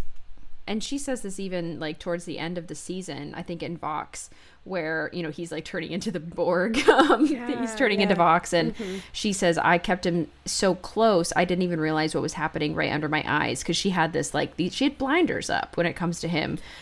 Eve, as badass as she is, and like she'll phase phaser anyone, but um, she wasn't seeing what was going on with Jack. So yeah, I think a huge part of this was informed by Wesley. I mean, Wil Wheaton even says because there have been so many questions like why didn't he come back and visit Beverly, you know, and Wil Wheaton's answer is choosing to become a traveler means you have to let go of all of your like earthly or galaxy like attachments. And It's so opening the last chakra in Avatar: The Last Airbender. literally exactly right yeah and Yeah. and so he like ascended. Like he's he even says he's he's no longer he's was formerly known as Wesley Crusher. He's no longer Wesley Crusher anymore. But that doesn't mean that Bev is like fine with that. Yes. um so they don't they don't really they, they hint at it but i think that's mostly why she didn't tell picard is she's like well i can control this situation without someone else. Uh, i can make all my own decisions. Ashlyn, so effing true. Thank you for bringing that up, and I really respect your opinion, and I respect Bev. You know, like I I think that that's a really tough choice, and it is just a shame, of course, that Jack had to have this terrible first impression of Picard that we see in the flashback. I like literally couldn't even watch it. It gives me the most secondhand embarrassment of my life. Like I skipped through it. I was like, I remember it clear as day. Um, Picard bragging in the bar, and then you know, coming up to Jack and all that kind of stuff. See, I don't mind that scene because Picard is in a crowd situation. Like, Yeah. and I know Jack's excuse for not meeting him. Like, yeah, okay, it does hit you. Like, obviously, mm-hmm. this would hit anyone watching this. But I've kind of grown soft towards it, and I understand that you can't judge someone on what their public persona is Yes. because that's totally different. Like even yeah, th- yeah, it's it's totally different. And Jack should have I'm not saying he should have known, but he should give Picard like a couple more chances, you know, than just like Agreed. judging him based off of one interaction. I think was kind of unfair. And then I also want to say this is the first time I'm watching these episodes since the first time I watched it. So now knowing everything that's happened, I'm rewatching Picard again and it is very interesting seeing how Jack treats Picard in the first couple episodes. I think it's the, just the first two, and then Beverly's like, "Yeah, he's my son," because right off the gate, like he's pointing a gun at Riker when they're on Elos, e- Eleos, Bev's ship. And he knows immediately, like Picard does introduce himself. He's like, I'm Jean Luc Picard. I'm awesome. um, but Jack knows exactly who he is because he's literally seen him before. Um, and I think he plays it pretty cool, but I can't help Yeah. but think that he is absolutely judging every single thing that he sees. And the scene that drives me crazy, but I also think is a good setup to the relationship, is later when they know like they're as like yep Yeah. they know you're my you're my dad i'm your son and jack is in the brig and Vadic has given them an hour to figure out what to do with Jack. Like, thank you for the Lord, yeah. plot. Um, yeah. and so Picard is like interviewing him, like, okay, so you're like, you've done terrorism and you're like a weapons dealer and you're terrible, blah, blah, blah. Yeah. He's like, you know, listing everything that Jack is wanted for. And this scene drives me crazy because it they do not get along. But I also think Picard, he gives Jack a reality check of like, I am not just thinking about you as my son right now. I have 17 minutes to figure out what to do because we're in a crazy situation. And so I think it's actually good, as cringe as that scene is to me, I think it's good for Jack to see what kind of pressure Picard is under and how he's able to act under the situation. Yes. So it's very telling. Absolutely. And then, of course, we get the beautiful, amazing, most show stopping scene ever with um, Gates McFadden and Patrick Stewart just exchanging, Sir Patrick Stewart, just exchanging this, like, these looks to each other. And that's when he finds out, that's my son, you know? Which I think is funny that he was like, I'm to hand him over if it's Beverly's son. But if it's my son, oh, Stop. stop, Stop, Rhianna. everyone. like, what is this with, like, there's it's he's still Beverly's son, regardless of if he's yours too. I've never thought about that. I am dead. He's like, Everyone screw was just you, like, he's Bev." a criminal. Send him to the bounty hunter. Like, blows my mind. Yeah.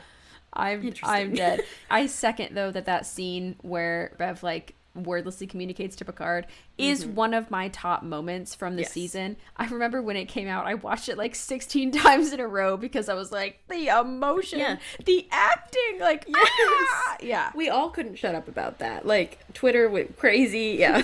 like so good. Give this give this babe some Emmys, like oof. literally yeah um also so i think let's talk about the turning point a little bit here in their relationship because for exactly what you said ashlyn it's in moments of crisis that we finally see bev and jean-luc getting along and we see a turning point for jean-luc becoming a father pseudo you know like that sort of metaphor with the 17 seconds going down the turbolift learning that jack is hurt and possibly dying Yeah, they just mirrored it, except Jack is like a grown man. Yeah, grown baby.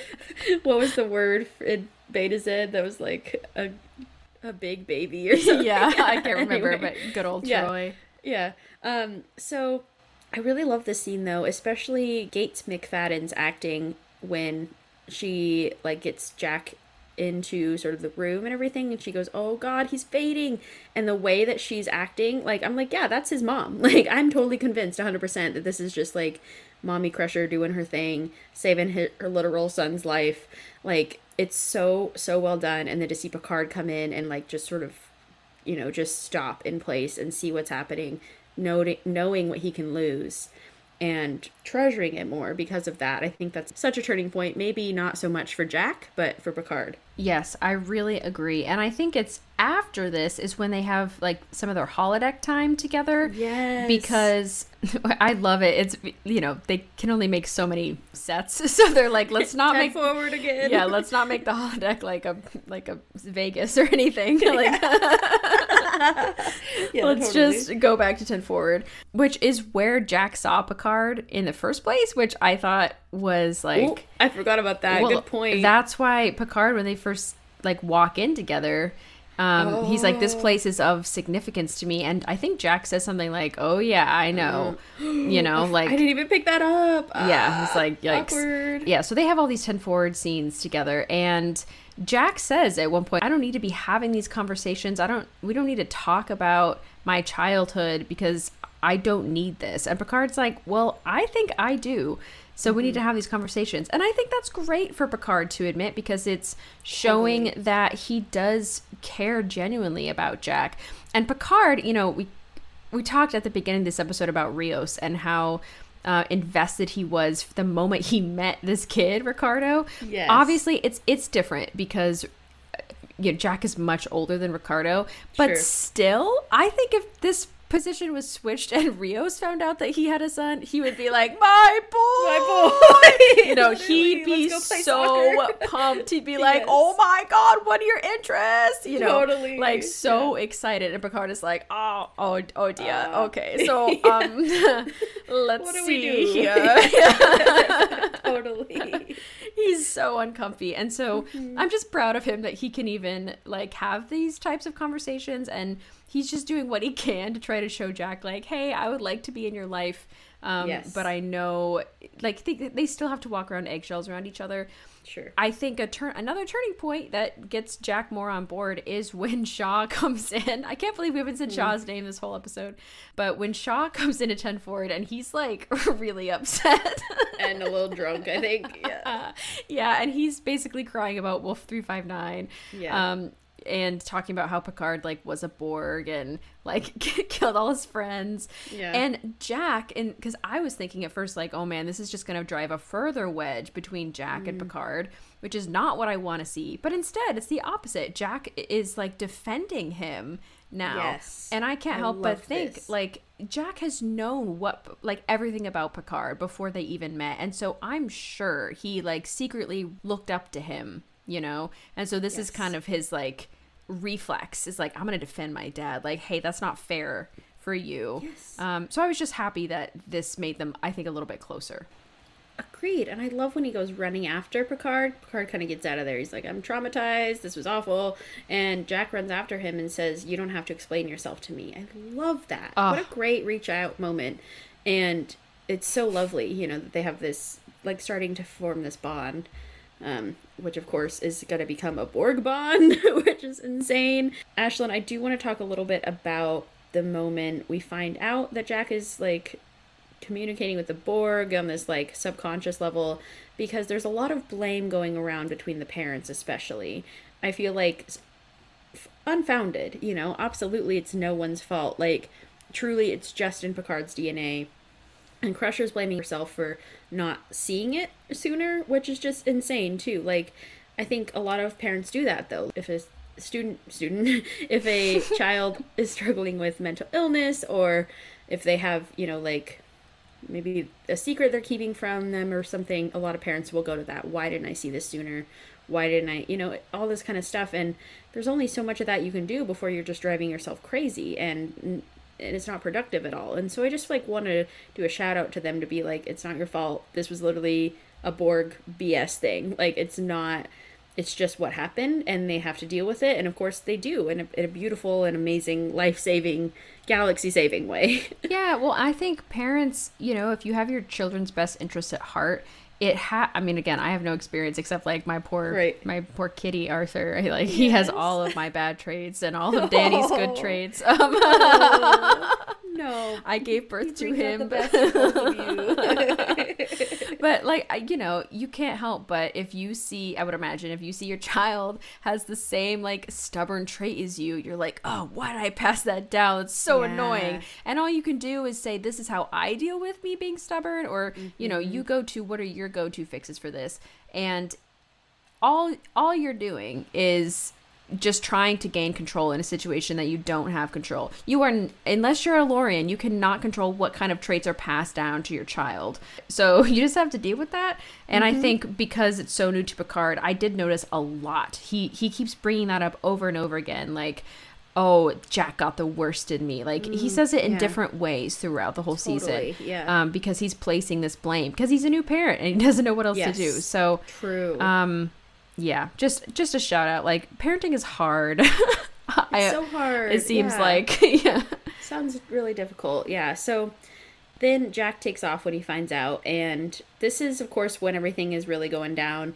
And he joins the Borg. He joins the Borg Queen, becomes Vox, the voice of the Borg, um, intending to fight, but really kind of giving up in a sense of, oh, this is who I've always been. This is my destiny, kind of thing. And even when Picard, I just love too that Picard and Beverly both have sort of their roles to fulfill in this moment as parents and as, you know, Starfleet officers. Uh, well, at least for Picard. That um, he has to go in and be the one to have this like Borg talk in the Borg land, you know, because obviously he understands better than everyone, anyone, like we're talking about with Seven and Sydney. He knows deeply how this feels, and I think it's really important that he was the one to like he connected himself to the hive mind again in order to get through to Jack. That's incredible. What a sacrifice. And Beverly not hesitating to take that shot that could kill everyone she loves. Everyone that's left in her life.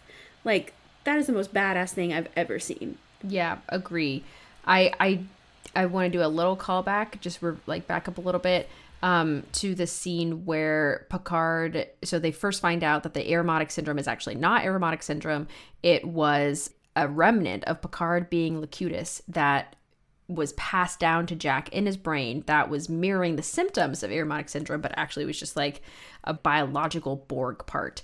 Um, which makes this is what makes Jack like so invaluable and why the Queen wants him as Vox. But when this conversation happens, Picard's freaking out and he's like, I have to go tell Jack it's my fault. Like he's 100% blaming himself. He's, I mean, like I said, he's freaking out. And I'm just saying, I said this, I think, in the Picard explosion or on some show. I like Picard should not have been the one to talk to Jack in that perspective. What about Beverly, who's known him for much longer and can probably talk him down and out of going to join the Borg? Um, I do think that Yes. Picard is in a very unique experience where he does understand how close he came to losing everyone he cared about. So he's trying to convey that to Jack, and I think it's like, wow, that's an amazing um, piece that they can Sure. connect on that Yeah. no one else will have.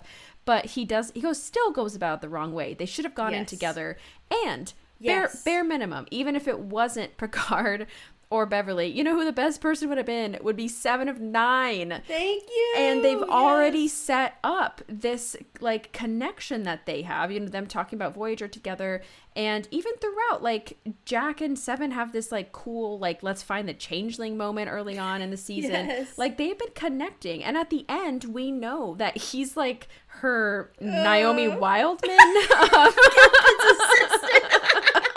exactly. he's like an old Naomi. So, um, like they have this connection, Yes. and so I just think it would have been like this is a case where sometimes your blood family is not the ones you want to talk to. You need to talk to someone who has extreme experience. Years of experience Yeah. with the Borg. which is Yeah. seven of nine. She could have fixed the situation instantly. I think. Yes. Yes, yes, period. 100%. That was a mess. They squandered that one for sure. But you know they had to have something to get Jack to go join the True. Borg. So they needed the plot. Yeah. Okay, there's there's a lot to unpack with this Mm-hmm. whole like the finale and the build up to it. So as Rhianna said, Beverly's like finger on the trigger, like ready to kill her family um, Oh. to save the galaxy. Um, I think this like this finale is a wonderful way of weaving in the impact of having that found family and your blood family together family um, yeah. uh, this it like weaves together the blood and the found family. Mm-hmm. Um, I think this is especially apparent when Riker and Worf. Here, I'm finally talking about Worf. Worf, yes. Um, Riker and Worf beam down with Picard on the cube or a sphere, whatever shape it is, the the pyramid. um, I can't remember the They egg. pyramid scheme. Yeah. Oh my god, it's literally a pyramid scheme. It's like I will assimilate you, you assimilate assimilate all your 15 others, and then you'll get a You get discount. friends, you'll get an upgrade. yeah. we'll eventually promote you to Borg Queen if you You'll assimilate. Matrix Zero. oh my god, zero ones. I'm dead. I'm dead. I'm ready. Yeah, Um, amazing. Oh my god. So yes, we have we have Picard, Riker, and Worf On on the pyramid. on the pyramid cube, and um. Uh, there's a scene where they have to say goodbye, and Rick, Picard's like, "Okay, I have to stop. I can't be your captain anymore. I have to go be a father." And I was thinking to myself, "I'm like, man, Riker gets it, you know." Yeah. And then I'm looking at Worf. Worf's like, what? Worf Father? does not get it. Not a crumb of Like, Alexander they at all. they could have made this a wonderful Uh-huh. father scene, but like Worf is a literal father, and he still doesn't. he has it. not said Alexander's name. Like Riker barely no remembers. Kestra. the erasure of these these literal children in their lives. oh, it's Alexander's not a kid anymore, but he's still a, the child of. I Worf mean, like, does Kalar. it? Does he talk to Alexander at all? Like, did he fully just give up after he lost Jadzia? Like, I just don't know. Well, and Alexander on DS9 was what, like mid 20s, like 25 Yeah, or I'd say something. so, So yeah. at this point, it's been about It's been 25 years. So Yeah. maybe is Alexander in his 50s? like, we just want to know. but regardless, what, does Alexander have children? Is Worf a grandfather? Like, We don't know. I would love I to would know, love to know. that. Yeah. Is he alive? Okay, anyway. Could they could have done the whole plot of the one where what's the one you know the titles now better, um, where he goes back in time. Firstborn, firstborn. yes. Wow. Wow, cool. Rhianna knew it. Um, uh, they could have done that whole plot where actually Worf became a pacifist because Alexander he saved him, and now they're both pacifists together. Rhianna, there's Boom. too many characters to have all of these plots in the no, season. but they could have just said it. Throwaway line. I, I know, care. I know. It, it's because they dedicated all that stuff to Riker, and there's Yeah, no room true. for Worf. He No room Worf's for Worf and Worf is Raffi's parenting. handler, and Ro Yeah, is it. Worf's handler, and he drinks tea these days.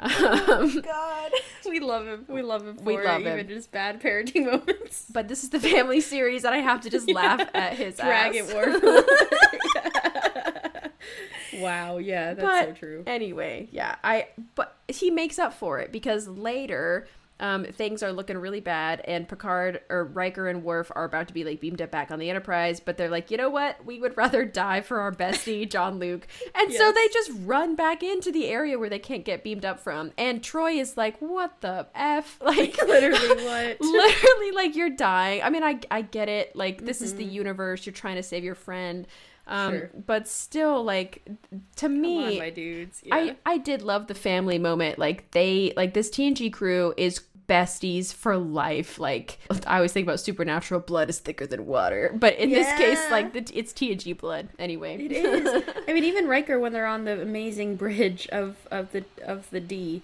Um, Sorry. I love saying just the D. The D. Um, Jack, er, LOL. Riker says, uh, "We're the crew of the USS Enterprise. We're family." You know, and I love that Troi then goes, "Jack, Alondra, and Sydney too."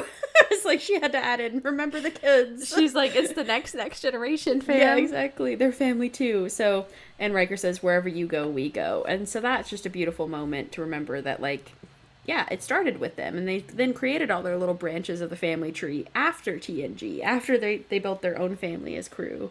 Okay, so then they have a wonderful hug because we have this glorious last minute saving moment, even though Bev is like fully convinced she just killed her son and maybe lover, whatever's happening with Picard um, and her besties, you know. So that's an amazing moment where like gives me Doctor Who like just this once everybody lives, you know, like wow, we finally we didn't get any deaths except for Shaw, R.I.P. we will miss you. Um, but then they get this like glorious hug on the bridge, some family moments. Worf gets a little pat on the back and then takes a nap. Like it's just all glorious. And what a great sort of wrap up for for these like individual families and the family as a whole. Yeah. Okay. We can briefly talk about Jack is nepotism. Oh, my nepo baby. Nepo baby, he go he like surpasses Starfleet and he just like immediately gets to be captain's assistant to Academy, seven like- on the ship that was the Titan rechristened to Picard. This is where I'm like, Terry, you went crazy. Crazy Like in the last minute. someone needs to rein you in. This is crazy. What's going on here? Literally. Um, and then Q's like, "Hello." I, yeah. I, God, yeah. Okay. me. So we talked Yeah. about it. Now we're done. The Yeah. I, what I love is the very last scene of this season. I think it. Oh, it, it makes me forget about all my problems Yes. with the rest of the episodes because we finally get like they're all lit. Like Picard is bartending They're so drunk. hard. yeah, yeah. Picard is like Bev giving has been drinking blood wine all night. Iconic. yeah, I know. Picard's pouring them all doubles, like for sure. Yeah. And then he like makes this like nice poetic, it's probably Shakespeare's speech or something. Mm-hmm. And then he pulls out a card and he's like, "Let's go!" And Let's they all play. play. poker together. And like, man, if you if you didn't cry at this scene, you don't have a heart. Like, I I love seeing this together. I also love the way that Bev is looking at Picard as he's talking. I think that's one of my favorite moments, and I think that's all you need to know about if they're together or not, because no one except me and everyone who loves Jean-Luc Picard looks at him that way. Like, I really, I felt seen looking at her, like gazing lovingly at him. I was like, man, that's how I look at him too. Maybe so. they're gonna have a little fun night tonight, like after the poker game. Oh, for you know? sure. No, I think, and all, and also like Picard throughout this season has been distancing himself from the responsibility and from Starfleet. Mm-hmm. Like even early on, I noticed this in the episode where they first are trying to save Beverly in the very beginning, where Riker goes, "Captain," and then Picard goes, "A." And that was just so like genuine. Like I am so not like serving on a Starfleet these days. Like and and Riker is like uh, old habits. Like sorry, like Admiral, you know. Um, but that was the first time I noticed like he's really he's getting so distanced because I think even in season one he would have answered like yes, Will, you know, like I am Yes, number I am one. captain Yeah. even though it's not my rank. And so then like by the time we see him like tending bar and hanging out with all of his besties, he he's a different person Truly. Uh, he's Yes. enjoying himself. He's having so much fun. Everyone is folding, and he's like, "I challenge. I'll raise you, Riker." You know. And again, despite everything we said, like I really feel like he has come a, a long, long way in this series. Agreed. And Agreed. I just I can't help but feel so happy for him. He like, oh, he did it. Oh, I know. I'm so I'm really glad of this conclusion for Picard, particularly. Like, what a great arc throughout these seasons, and for a family series, like, what a great. they really gave us a lot to look at. uh, overwhelming a lot. Yes. Yeah, like th- this is the most immersive. I think. Yeah. yeah. I, I should say immersive on like specific characters because there's Totally. so much family to cover in Star Trek. So much. And yeah. Rhianna, I just we don't have to get too crazy into this, but just off the top of your head, what series do you think handles family relationships the best? Well, you know, you know, Deep Space Nine is always going to be my answer. Not always, but a lot of the time. I think, particularly with sort of the fathers stepping up in these roles where the mothers are absent, it's such a like flip on its head almost. And I know that this happens in real life, obviously, all the time, but especially like the role of Sisko and being like a, a black father you know to jake like and not and not being absent and being present was so important for that time i think they do that family dynamic so well the stuff with moogie is incredible you know like i love that she gets her own sort of arcs and things i think that they just do a great job with also understanding like the the complicated nature of like growing up in the occupation and how families deal with that, you know, with Kira. I just think overall they have such dynamic representations of family. Leeta kind of coming on to be pseudo Nog stepmom later on. That's really fun. Rom in general, a great father, great to watch. Miles is really fun to watch. Um, Miles and Keiko being sort of a family unit. So yeah, definitely Deep Space Nine for me because we get so many different types of family. I'm Ashlyn, I'm, yeah, how about yeah, you? I DS9 is absolutely my first thought. Mm-hmm. So just to say something different, I'm gonna go with Discovery because I think as new Trek goes, like what I expect is that it's gonna be kind of like pioneering mental health and we'll be really like pushing the boundary as far as like what we've seen in Star Trek before, and that's mm-hmm. absolutely Discovery. I think the way that everything that's handled with Michael is complicated but done really well, and I mm-hmm. think it is all in character with the canon that they've already set. The found family is really present there, and even things like Tilly having a bad like relationship with her mom, like it's all really realistic to me. And so when I think about what I want Star Trek to look like, it looks like Discovery in terms of like family and how they handle that. So I agree with you. I think overall, probably Deep Space Nine absolutely throws it out of the park. I mean, Niners, Niners for Literally, life. yeah, Um, home run. yeah, home run for the Niners. But I'll say of of all the new Trek, I will go with with Disco. Beautifully said, and thank you for that really good question. Oh, sure. Well, Rhianna, before we say goodbye, I would like to thank Jordan Hirsch, Megan Chowning, MC Freudis, Spotted Giraffe, Isabel, David Willett, Kurlan Noskos, Wolf Witt, Rick Mason, John T. Bolds, Gil Dara, Jeff Richardson, Never Otter Even, Anna Post, T. Alexander, Ivan Fetch, and Michelle for all being our patrons on patreon.com. Thank you so much for your contribution to the podcast. Thank you so much, patrons. We appreciate it. And you'll be getting your goodies soon. It's been forever, but thank you again for being so wonderful. Yeah, new month is rolling around. If you're paying twelve or twenty three dollars a month, you get merch a lot. So, yeah, go sign up. So, yeah, wow, Rhianna, we did it. This is for now. For now, of everything that's out presently, we are done with family series. We will continue whenever we see Prodigy, uh, whenever that season two is released on whatever oh, streaming God, platform. We will, uh. of course, be talking about Discovery after it comes out and Strange New World. So, family Yeah. series is not over forever, but for Never now, quite over. no, it's never quite over. But for now, we are closing the book on it, and this is crazy. this is crazy. After about six months of teasing, we are finally starting the freaking engineering series next week. So we're talking about Scotty in TOS. Scotty! We're having a Scotty episode. This is going to be so Scotty exciting. party. I can't I'm wait. so excited. yeah, this is going to be fantastic. Thank you for choosing this amazing series already. I'm pumped, Ashlyn. Yeah. Um, we are gonna see what we can do about guests. Yeah. So just stay tuned. Thank you so much, listeners. Thanks for joining us on this family extravaganza. And we hope you enjoyed. And please just keep tuning in, keep looking at our socials, and we just appreciate you. We really do. Yeah, thank you so much for joining me, Rhianna. I yeah, I'm freaking out about next week and I'm just Yes. so happy that we get to have these types of conversations. Family always surprises me. We always mm-hmm. get to points that blow me away. So, Agreed. thank you Rhianna for always Thank being you. with me. And thanks for being my family. Yeah, oh, amen. yeah. 10 out of 10 would do again. Yes. All right, Rhianna, live long and prosper. Ah, Thank you for listening to the Duras Sisters podcast. Please tune in next week for the first episode of our engineering series, where Ashlyn and Rhianna will discuss Scotty in Star Trek The Original Series. Please follow us on Facebook, Instagram, and Twitter, and check to see our suggested watch list for our upcoming episodes. Also, take a moment to check out our content on Tumblr, TikTok, YouTube, and our merch on Threadless. All links can be found in the bio of any of our social media pages. If you like what you've heard today, please leave us a review on whatever platform you listen. By donating to 6 12 or $23 per month, you can become a monthly patron and receive exclusive perks for every tier. You can find all of this information and more at patreon.com slash the Duras Sisters Podcast.